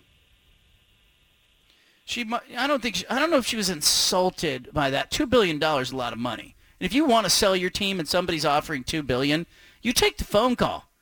By the way, you probably take the phone call anyway, wouldn't you? Don't you think, Anna, that Jody Allen should take Phil Knight's call? I don't know how many billionaires she's talking to. Maybe she just has billionaires, you know, it's just round robin on the telephone. Who knows? I don't I don't live in that world. I don't allegedly smuggle, you know, penguin bones out of Antarctica and allegedly smuggle giraffe bones out of Africa as evidenced by former allegations. Yeah. I can't even say that. That's so disturbing. Ivory and giraffe bones out of Africa and penguin skulls? This is like this like when you read the story out of the New York Post, I know that stuff's been reported before, but I had sort of mentally forgotten about it. Like that stuff is that's like next level odd, you know, and the kind of behavior that I just I I don't I can't even comprehend. I, I, I long for the old days. You know, like which, which old days? the old days where we where all I knew about Jody was she was Paul's sister, and she wasn't really into the NBA team. like she thought it was his hobby. Like I long for those days. You know, the days when uh when we just thought, you know, Jody was his sister. She'd show up once in a blue moon at a game. Uh, you know, Paul seemed to care about the team. He would eat popcorn and awkwardly wear a blazer hat, and we would be like, all is well in Blazerland. But now she is, like as you said, shining billionaires and millionaires. She won't take Lillard's call. She won't take Phil Knight's call. Uh, maybe she is busy smuggling bones. And and by the way, her secret service agents or her security detail, Yeah. they filed a sexual harassment lawsuit against her. I know. like they have alleged that she has been inappropriate with them. They allege that she purchased or had people purchase like super tight swimwear Yep. and forced them to perform a fashion show. Like what? I can't wait for the ma- made-for-TV movie about all of this. Where are they smuggling bu- the bones of these animals if they're wearing like speedos? like where are they? Where are they doing this? Like I have so many questions now. And I know that the attorneys for Vulcan Inc. say these were all trumped-up allegations that they were the security guards were just trying to extort the billionaires out of you know money and whatnot.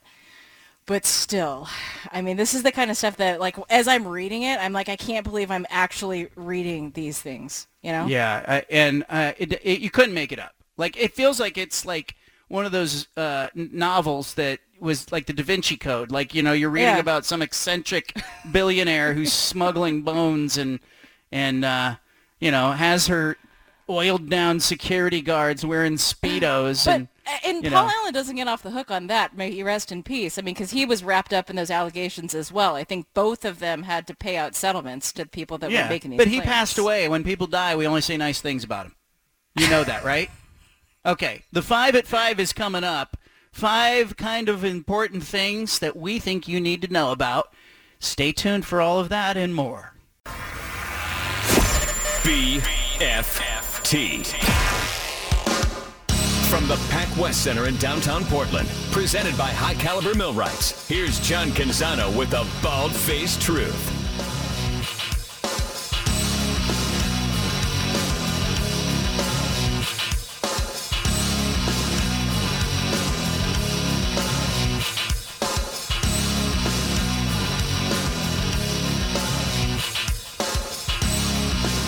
I'm just trying to figure out from this uh, story in the New York Post. I just texted Larry Miller, asked him about his comments in the New York Post. We need to get Larry Miller on the show.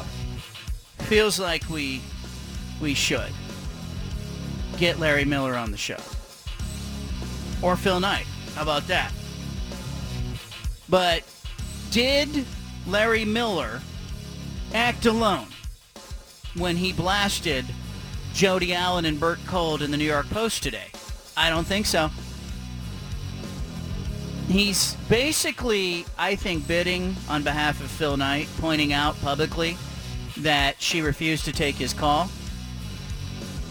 And I think they're firing some shots back after Tuesday's news release.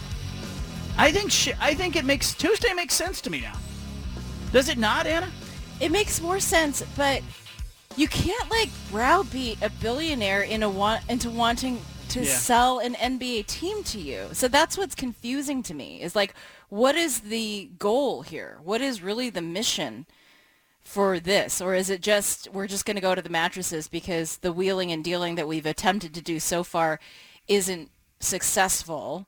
So we're just going to burn the house down. Yeah. I don't know. What's the goal? If your goal really is to acquire the team somehow, to buy it, does this get you closer? Does bullying a billionaire work? I don't usually, I don't know that it does. It usually doesn't, but they may be at the point where she said decades. She said 10 to 20 years. Phil Knight's 84. Phil Knight's going, look, I might live to be 94 or 104, but I don't really have that kind of time. Uh, and she is essentially saying, go away, old man, with that statement, if I'm Phil Knight and I'm reading that. So maybe the the tactic is just that they are trying to uh, discredit the Mhm. current leadership Mhm. so that the rest of the board members that maybe have a say in, you know, what happens to the Blazers, like the board members with Vulcan Inc. or whatever, maybe it becomes a situation where they are bound by their fiduciary responsibility to sell to Phil Knight because maybe they're going to tarnish the image of Jody Allen to the point where She has to step out. she has to step out. The NBA. Or I don't. is the angle to to uh, basically call upon Adam Silver in the NBA? Is the angle to rope Jody Allen into a situation where the NBA puts some pressure on her to let go of the team? That could be it. Doesn't it seem like that's the only plausible explanation Yeah. for why they would take it into such a public arena? Yep. And and and you know, basically criticize her so soundly Yeah. like this. Yeah. I mean, they they blit. um, Larry Miller blistered her. Yes. Blistered her. Blistered Bert Kolde. Uh, you know, basically, you know, it, and it was interesting because you know when Phil Knight made his initial offer of two billion dollars, that was leaked. Yeah, right. right. That, that went public. Right. That wasn't Jody and Bert leaking that. Right. That was that was from the Phil Knight camp. He wanted that out there. Sure. That hey, I'm trying to buy the team. Right. He knew, I think, that public sentiment would be strong Uh-huh. for him taking over the team.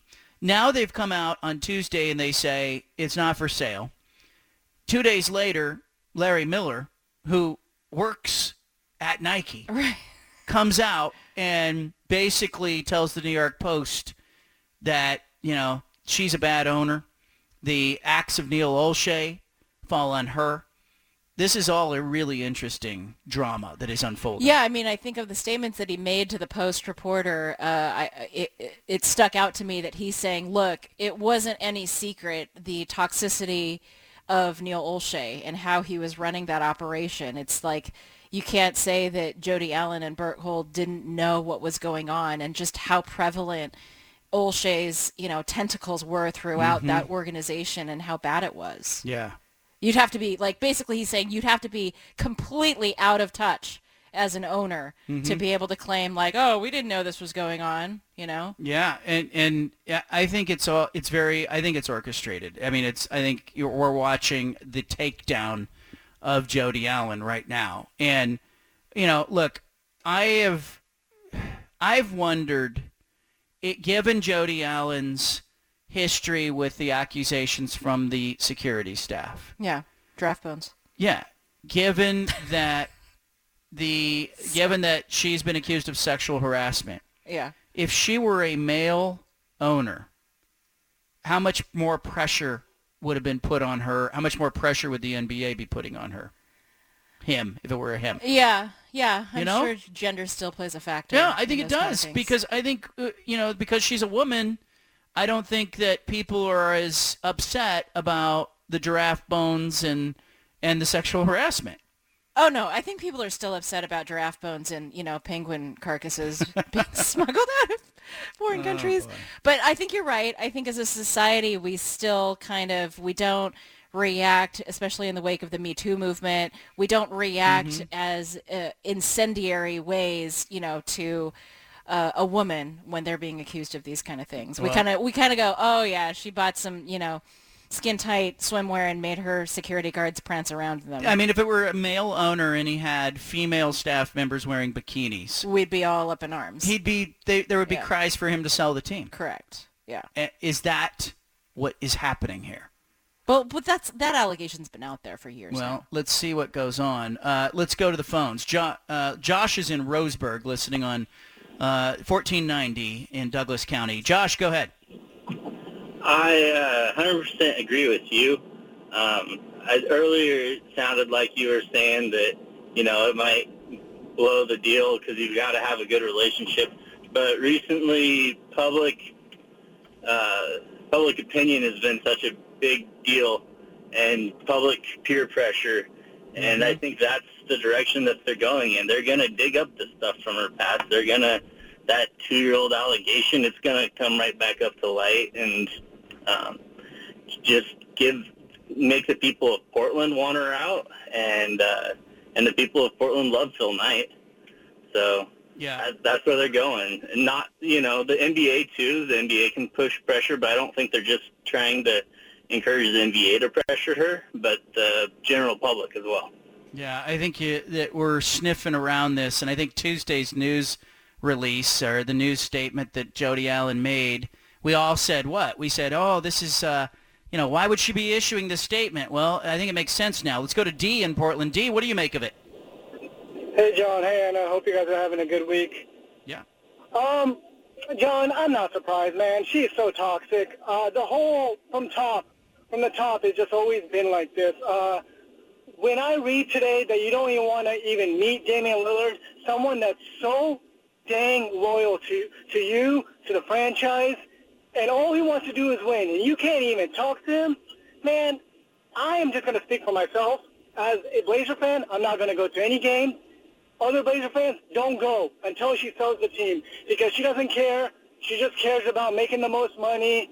Uh, she she doesn't care about us winning. She, you know, as long as we're like mid-tier, that's all she really cares, you know. And I'm I'm actually quite sick and tired of it. You know, I I I used to go at least four, or five games a year.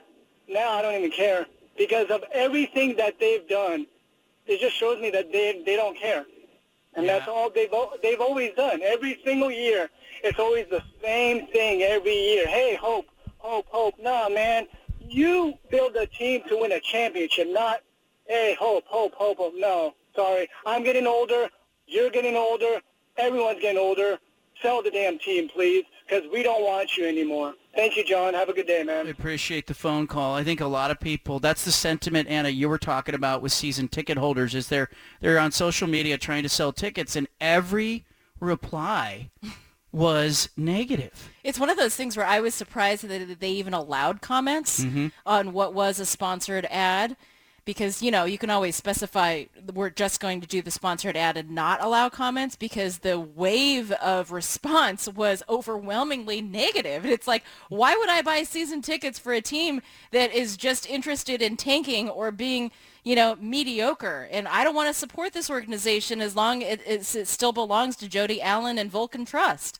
That was like to a person. That's what people were saying. And I think that's that's how people are feeling. And it's I feel conflicted because I've always wanted to root for the players. You know, like I care about the players and sort of their mentality, and I want to root for Damian Lillard, who has so far shown his loyalty to the team. But yeah, like that caller is saying, if the owner of the team isn't even willing to meet with your star player, Yeah. that that is problematic. That's like that that is the stuff of purely dysfunctional organizations. Yeah. And you also have Bert Kolde in the middle of this thing. And I've had dealings with Bert over the years. And let me tell you, he's not fun to deal with. He's a real drag. He's a real drag to interview. He's a real drag to talk about. You know, uh, I've talked to him very uh, sporadically over the years. Uh, and I think he loves being important more than he loves the franchise. Okay? And I really think the minute this franchise is sold, Bert goes back to being irrelevant in the most irrelevant way. Okay? That's the reality. I think he knows it. And Larry Miller's comment in the New York Post saying Bert doesn't want to sell the team was really interesting to me. It jumped out at me because Bert is like making the decisions. He's the vice chair of the team, all this stuff. Um, but he's hiding. He's hiding in Seattle. He's hiding out. Uh, you know, basically, uh, they're dragging out this process, and this team is supposed to be sold. Like Paul Allen's wishes were, this team were to, was to be sold, and then the proceeds were to be used to to fund his passion projects. And now you have this, you know, doltish duo of Jody Allen and Bert Kolde, who are got the team in a headlock. And I think the more that we unpack this, like I think in real time we're figuring out, like they've got the team. Phil Knight wants to make a fair market offer. They're saying it's not for sale. They're unwilling to let it go. And I think it's completely orchestrated that Larry Miller is taking shots at both uh, Jody Allen and dredging up some of the sins of the past. They're dusting off those sins and getting it out there again. Well, you can't allegedly smuggle giraffe bones out not have people talk about it for years to come. So Yeah. There you go. Don't do that. Basically. All right. The five at five is going to happen. I promise. Next.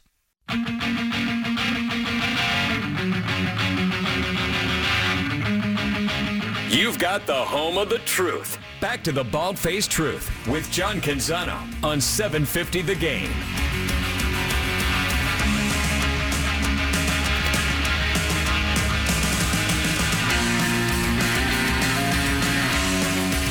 The hell did uh, Jody Allen want with 72 pounds of giraffe bones anyway?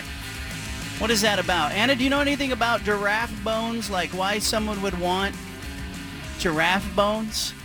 I don't know. What are they used for? I don't know. Sean, Steven, giraffe bones. It's a fun hobby. You're at a you're at a garage sale. Somebody's got 72 pounds of giraffe bones for sale in their driveway. I'm asking some questions. I'm I like, what do you do be with like this? a super rich person problem. Right. It's probably Yeah. something you can sell for a ton of money. She's Like- probably trying to flip them or something. Like you're just trying to come up with a hobby, and it's like, huh, what is uh, normal people can't have access to? Oh, like bones, draft Yeah, giraffe bones. Yeah, let's do that. Not just any kind of bones. Yeah. Giraffe bones. Maybe it's for like a personal museum. Maybe those giraffe bones are to be like re, you know, organized into an actual giraffe. And so it's like you have your own personal, you know, night at the museum experience in your billionaire enclave. She's trying to go Yeah, full like, Jurassic I Park. collect I collect music albums, books. Maybe rich people like her collect draft bones. Uh, Give me an idea, Sean. You're trying to impress people who are over your house, and uh, you've got like, what album are you pulling out? Oh man, uh, I've talked about my music taste. I'm a big hip hop fan. You know, a lot of Kanye West, Okay. Kendrick Lamar. Um, Okay. yeah, something like that. I've I've like a about a dozen. Nothing crazy. When I was when I was a young kid, my grandparents would come over, uh, and they'd come over on a weekend, and my brothers and sisters, if they had like maybe they got a trophy in their soccer league or little league, they would bring the trophy out and they would show grandpa and grandma, and then grandpa and grandma would pretend to be all excited about the trophy, and you know it'd be like you know it was a family thing. I wonder if Jody would like pulls out giraffe, giraffe bones and ivory, like you know let me show you what I got. Let me show you this thing I picked up in Botswana. Maybe they were trying to extract I don't DNA. DNA? Or something. Was it no, but Jurassic giraffes- Park? Giraffes are still around, so it's not like they're trying to recreate Jurassic Park. Are, are the different bones worth different value? Like, is the femur the most expensive bone possible? This is such a disturbing conversation. So yes, so to be clear, the allegations are, and, and Jody and several uh, former security officers invoked the Fifth Amendment uh, when they were asked about smuggling ivory out of Africa, penguin skulls, skulls out of Antarctica, but the USDA records uh, appeared to confirm at least a portion of the former bodyguard's story. So back in 2011, inspectors destroyed 72 pounds of giraffe bones belonging to Vulcan, according to that USDA report. The security officers contended that Jody had the bones smuggled out of Botswana in an operation that had a guide questioned by police and bribes were paid. There you go. What does she want to do with them, though? That's my question. If I could only get one question with Jody. Giraffe bones. Penguin skulls. What are we doing? Ivory? Like, is this 1956? It's just, I don't know. I don't know. It's wild. It's wild stuff. Uh, let's go. Uh, let's do the five at five. We have to. Let's Yeah, do it. that. Five at five. Come on. The five at five. 22. Rafa Nadal is pulled out of Wimbledon. In the Wimbledon semifinal, he's withdrawn. 22-time major champion had pain and has a torn abdominal muscle. Injuries getting worse. He's in the semifinal at Wimbledon on Friday. He has withdrawn Rafael Nadal out at Wimbledon. He practiced today, hit some forehands, and said, I can't do this. He is walking off. That is number one. Number two in our five at 522. Well, we're talking about the Blazers, so it's worth talking about former Trailblazers coach Mike Schuler, who has passed away. He was 81 years old. Is a coach who got his start uh, at the college level, coached at Rice as well. But Portland hired Schuler in 86, and he did take the team to the playoffs in his first two seasons. And that included winning the 87-88 NBA Coach of the Year award in his rookie year. But the Blazers fired him the following season. Terry Porter saying he was a terrific coach, had great intensity with his coaching style, and focused on bringing out the best in players. Do you do you remember the scene that Mike Schuler is most known for? I do not. When he was named coach of the Blazers at the news conference where they introduced him. Do you remember what happened? No. Schuler got on the stage and it was a raised platform. And he adjusted his chair and then went to sit and the back two legs of the chair were off the back of the Oh, no. platform. Oh, no. He fell backwards off the stage at his introductory news Oh, conference. No. Yes. No. That was replayed like, you know, George Michael in the uh, sports time machine on Sunday night. That guy replayed that thing, and Mike Schuler, may you rest in peace. It was memorable. A lot of those news conferences are not memorable. That's true. Number three in our five at five. That's why you come to the show. You get all the backstory.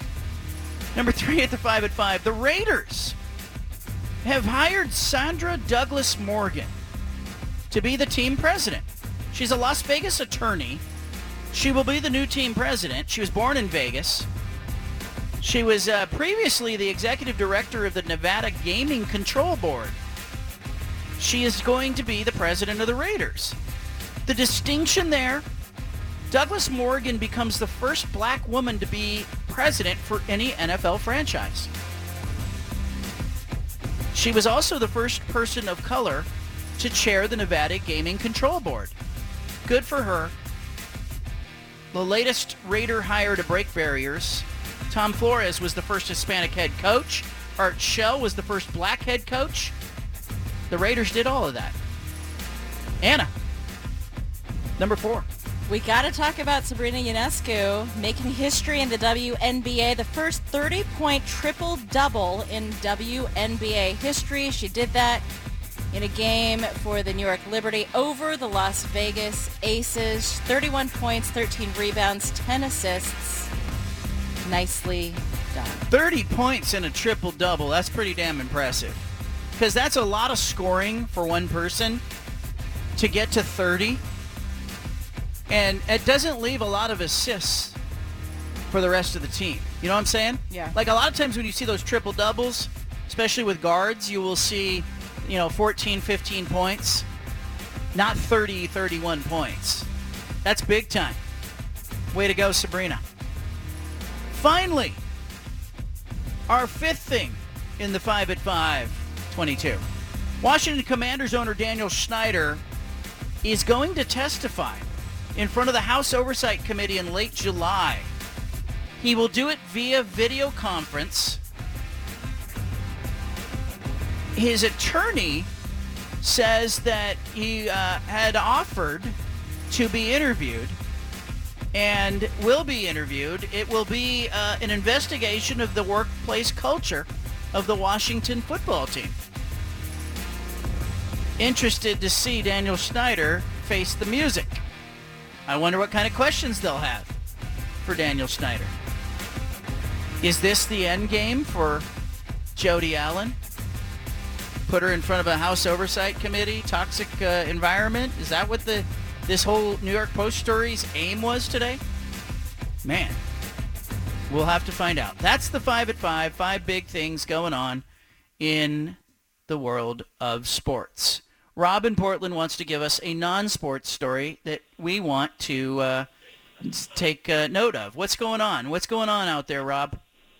Hi, I uh, met Carlos Santana. Of course, he played at Woodstock, and he's had years, decades of wonderful music. And my only point is, gee, you know, they invented water a few thousand years ago. I mean, you're supposed to have six or eight glasses a day of ice water, and you know, someone's got to remind him either to refresh himself on stage or just quit and play golf and relax. I mean, For I people really who don't, for people who don't know, hold on, hold on. For people who don't know, when you when you tell a story, you got to give some setup to the story. For people to know, Carlos Santana collapsed on stage during a show in Michigan. He's 74.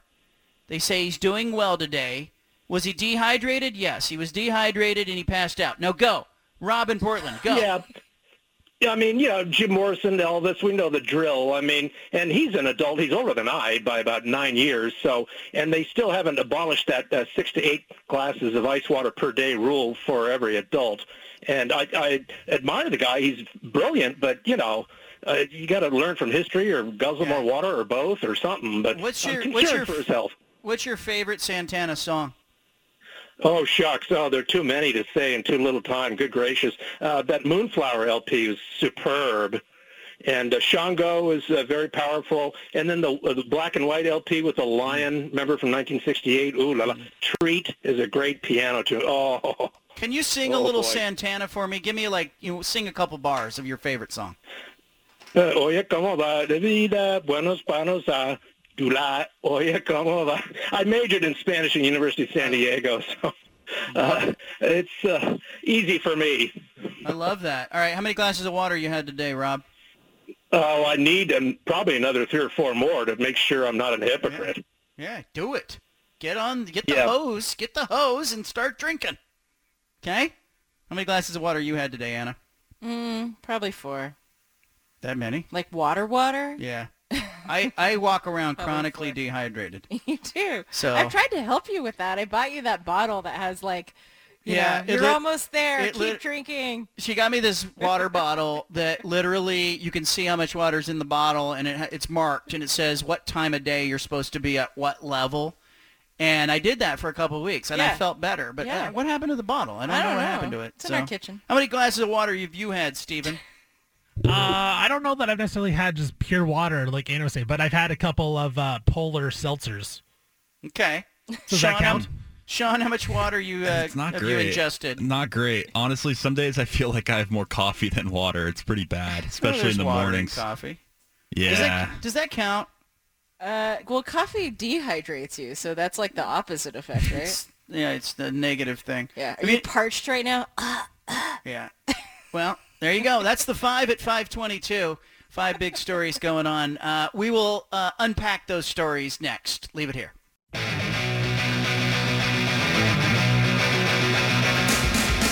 Back to the Bald Faced Truth with John Canzano on 750 The Game.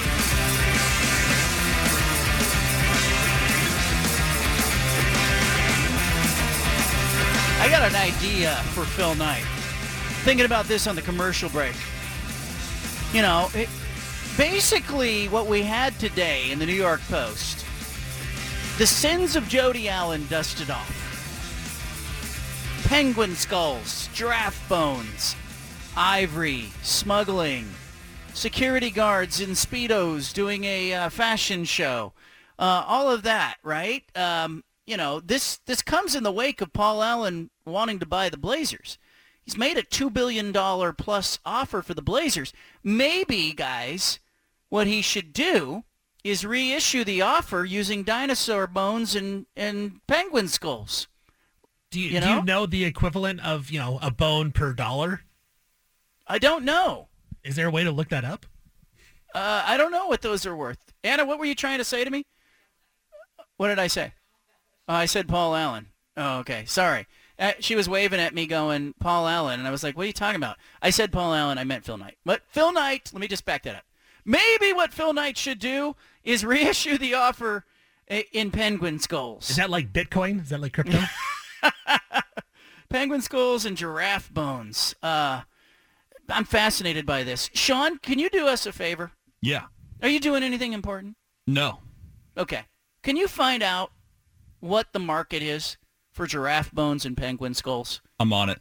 What's the big deal? hopefully the hopefully the company website doesn't like block you for like a mysterious website you're going to here. Next thing you know, is the CIA is at his apartment. They're knocking, on the Knocking on- Pac West building right here. knocking on the door. Dinosaur bones and giraffe bones.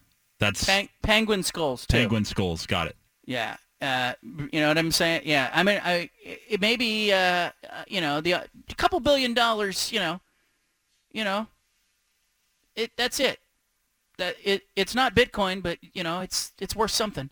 So uh, I'm getting at this. I, I want to hear from Blazer fans right now. I, I've spent a lot of time talking about the Pac-12, and I'm happy to be talking more about the Pac-12 if that's what people want to hear about. But what I really want to know is, you know, there seems to be a prevailing sentiment or an overriding wave of enthusiasm for Phil Knight as the owner of the Blazers. Is that because it's something different than Jody Allen and Bert Kolde? Or is it really that the idea of Phil Knight owning the team gets people enthusiastic about the Blazers? They're trying to sell season tickets. I gather because of where I see them advertising on social media and other places that they may be struggling to sell season tickets right now. They're coming out of a season in which they tanked. The draft pick is not going to move the needle. It was the seventh pick. It wasn't a player that's going to come in and like be a game-changing force. I can remember when the Blazers got the number one overall pick with Greg Oden. I think they sold 4,000 season tickets the same day that that ping pong ball fell in their direction. So I'm I want to hear from Blazer fans. What is it about Phil Knight that gets you excited about potential ownership? Or is it just it's not Jody Allen? 503 417 7575. Sean, have you found anything out about penguin skulls, yeah, ivory, and I'm on, giraffe this, bones? I'm on a website right now. It's called uh, Dinosaurs Rock. We bring the museum to you. Uh, we can start with the penguin skulls. It looks like an African penguin skull goes for about 139 and then Wait, wait, wait, 139. $139. So none of these prices have been that eye-opening, honestly. Um, not as not as crazy as I thought. And then, uh, you know, the higher end, if we're talking about dinosaur skeletons, so a full dinosaur skeleton, we're talking eighteen thousand dollars, uh, ten thousand five hundred dollars. Um, so maybe if you go for the dinosaur skeleton, skeletons, that's a better investment. There you go. John, I think skull? she's really Yeah. going for the Jurassic Park thing. That's the Oh, only way to make money. Welcome to Jurassic. Like, what if, like, if you, like, I have to think, and I've said this about Paul Allen. I'm gonna say it about her sister now, his sister now. But what if you're a billionaire? I want you all to imagine, Stephen, you're a billionaire. Hmm. Not just a billionaire, you're a multi-billionaire, twenty billion dollar net worth. Okay. Okay. So there's a select company you're in when you have that much money. Now, I'll, ask, I'll throw this at you as well, Sean. You're a billionaire. I kind of think that billionaires get numb or desensitized to the normal things that get the rest of us enthusiastic. I get enthusiastic about a sunny day, a trip to the beach, some time with family, being at a ballpark or a stadium where there's a big game. Paul Allen, he needed a submarine. He needed to be in Helsinki. He needed to be like, you know, he, he couldn't just look at a picture of a polar bear. He had to go see one in person. Like, what weird thing would you be into if you were a billionaire? Let us get to know you a little bit, Stephen. yeah, that is that's a really good question because you know, you talk about the little things that get me excited. I'm going to Vegas tomorrow, so I'm like really excited about that. But I mean, I guess if I was a billionaire, I I just buy my own casino. Like I would just create my own casino. It's because it's not enough. Because part of the thrill of being in Vegas is what you go to Vegas, you play a little blackjack, you, you go to the buffet, maybe you see a show, you know, you go to a club. Uh, You know, Paul Allen, Jody Allen, gambling, roulette isn't going to do it for her. Yeah, like I'm gonna create my own Vegas. I'm gonna create Steven Vegas. I like it. Lost Steven. Sean, what weird thing would you be into?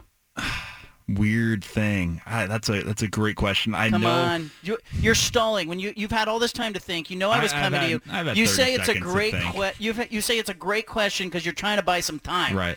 Like just go to the first weird thing that you you feel comfortable sharing. Um, let me start with the normal thing. I know I would want to. Uh, I'd want to own a team. You know, sit courtside at every game, have all Yeah. that power. You know, I think just coming as a you know a sports junkie and you know someone that works in sports radio, I know for a fact I want to own a team. We talk about a weird thing. I you know I uh you might have to give me a couple more minutes no, on that one. you know what I think? I think it is. I what popped into my mind is I'd if if I were that kind of billionaire, I'd walk around buying people's shoes right off their feet. You know what, Anna? I like your shoes. I want them. That's so weird. Not, not, you know That's what I mean? weird. That's what a weird Yeah. billionaire would do. Eccentric. They call you eccentric. They'd be like, Canzano, you know what he does? He walks around, sees a pair of shoes he likes on someone. He doesn't say, where did you get those? He says, I want those. Name your price. And they say they're not for sale. They're not for sale. And you go, yes, they are. Well, the thing, the thing about that is, John, is uh, the famous story of Allen Iverson. He only wore his clothes one time, and then he would leave them in the hotel rooms when he played the NBA, and that's why he went broke.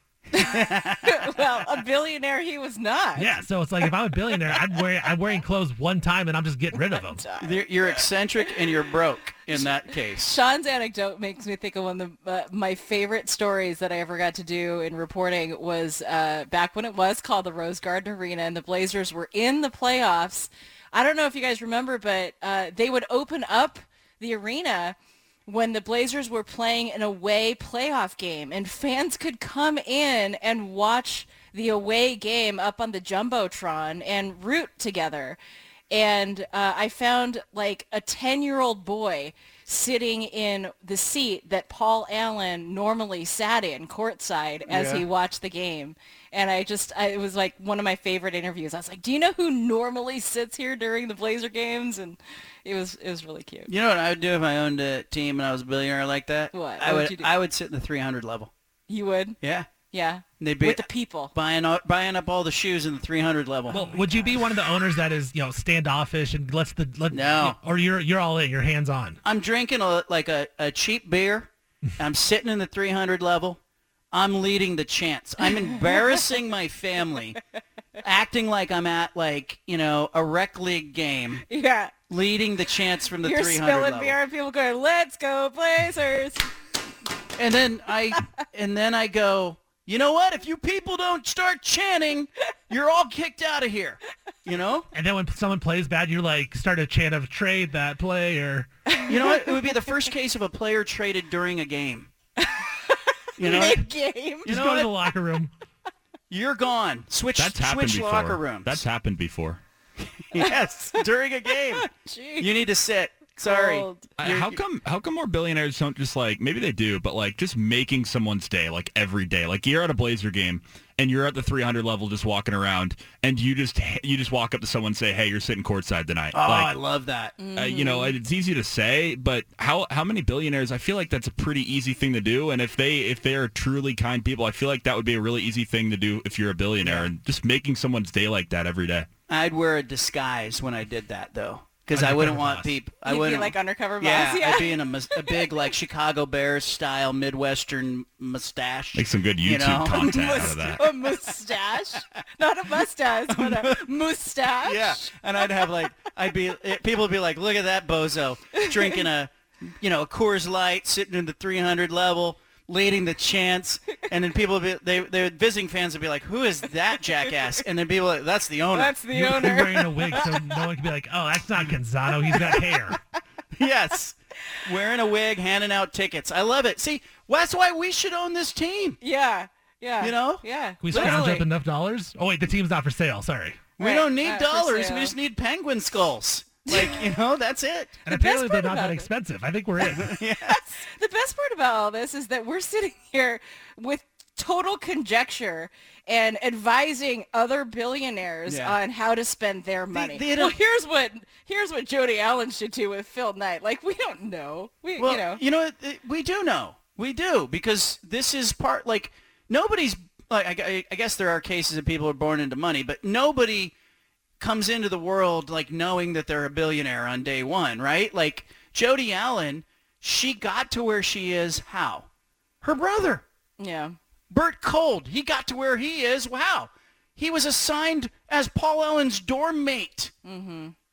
That's how they that's how they got this team. It's as arbitrary as Steven showing up on this radio show. I mean, come on. Why That's not exactly Steven? what happened. I just showed up one day. Yeah. And they just, you know, gave me a gave me a key card. I don't even know if he's getting paid. You know, he's don't think here. so. I'm shocked that nobody mentioned the mega yacht. I mean, if any of us were billionaires, don't you think that the mega yacht is an attractive, you know, Mm. excursion? i'd rather have a cool car I'm with Anna. Give me give me a yacht or two. or a jet Do you, do you guys know about the the bedroom that's at Moda Center? Uh, do do we want to know? Do know? you know this? Do you know about this? There The are on apartment. Airbnb? There's an apartment uh, up in the roof in the rafters at Moda Center. If you look up next time you're at Moda Center, you will see at one end of the building some windows and curtains uh, in what looks like glass way up there. Paul Allen has an apartment. He had an apartment that he kept at Moda Center. You know what? I live in that damn apartment. I I've never been inside of it. I heard some mm-hmm. stories about it, but I've never been inside of it. And I have often, if you're in the 300 level, you got a pretty good vantage point to see it. The curtains open up, like Paul Allen be up there in his chonies, walking around, you know, making coffee, whatever, and the Blazers are probably warming up for that day's game. you know? Rearranging the draft Yeah. Just in Yeah. pajamas. There you, that's what I would do. I would just be up there, Mhm. drinking my beer, hanging out in the apartment, watching the game. And then heading up to the helipad back to Seattle. There you go. That's why you come to this show. Leave it here. You got the BFT statewide.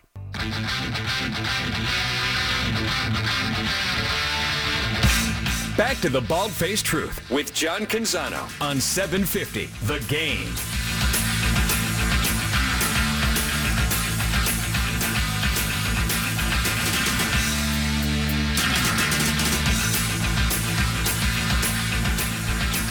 Friday, uh, they will be having the memorial service for Harry Glickman.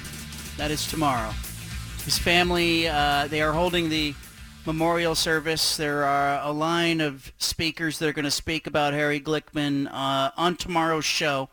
We'll talk about the godfather of sports in our state. I want to give a shout out to uh, Harry, who uh, he was always good to me.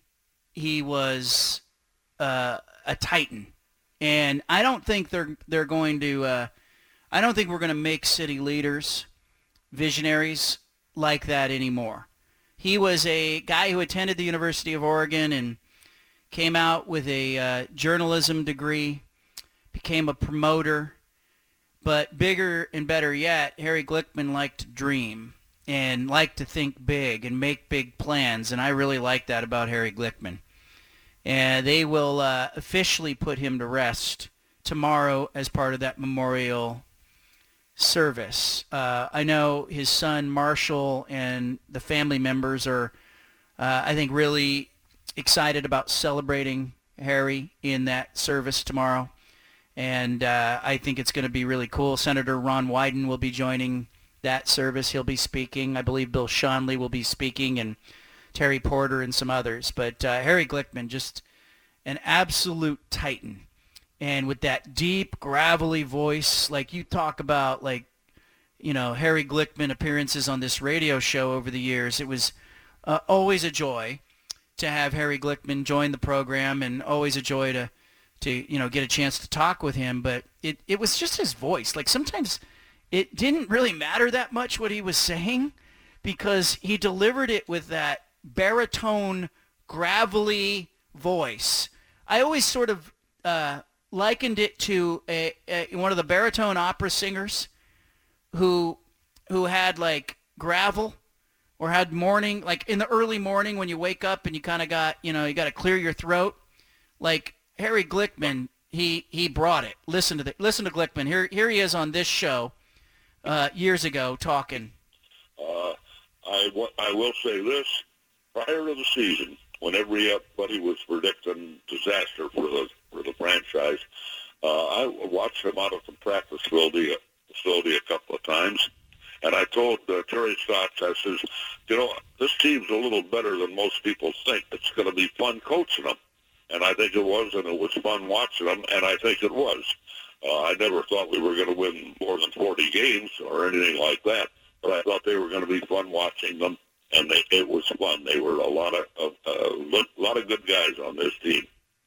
There's Harry Glickman. When I hear that voice, I get a smile, and I'm sure uh, people who uh, know Harry over the years and have uh, spent time around Harry um, also probably uh, enjoy hearing him. Was that? Did he overrule the basketball people? Was that a big? on that one, yeah, the basketball people didn't, at the time we brought him into training camp, didn't say, hey, there's no way we can let this guy go. They didn't stand firm enough, and I think Larry would have listened to him. But they said, yeah, he's doing okay. He might be all right.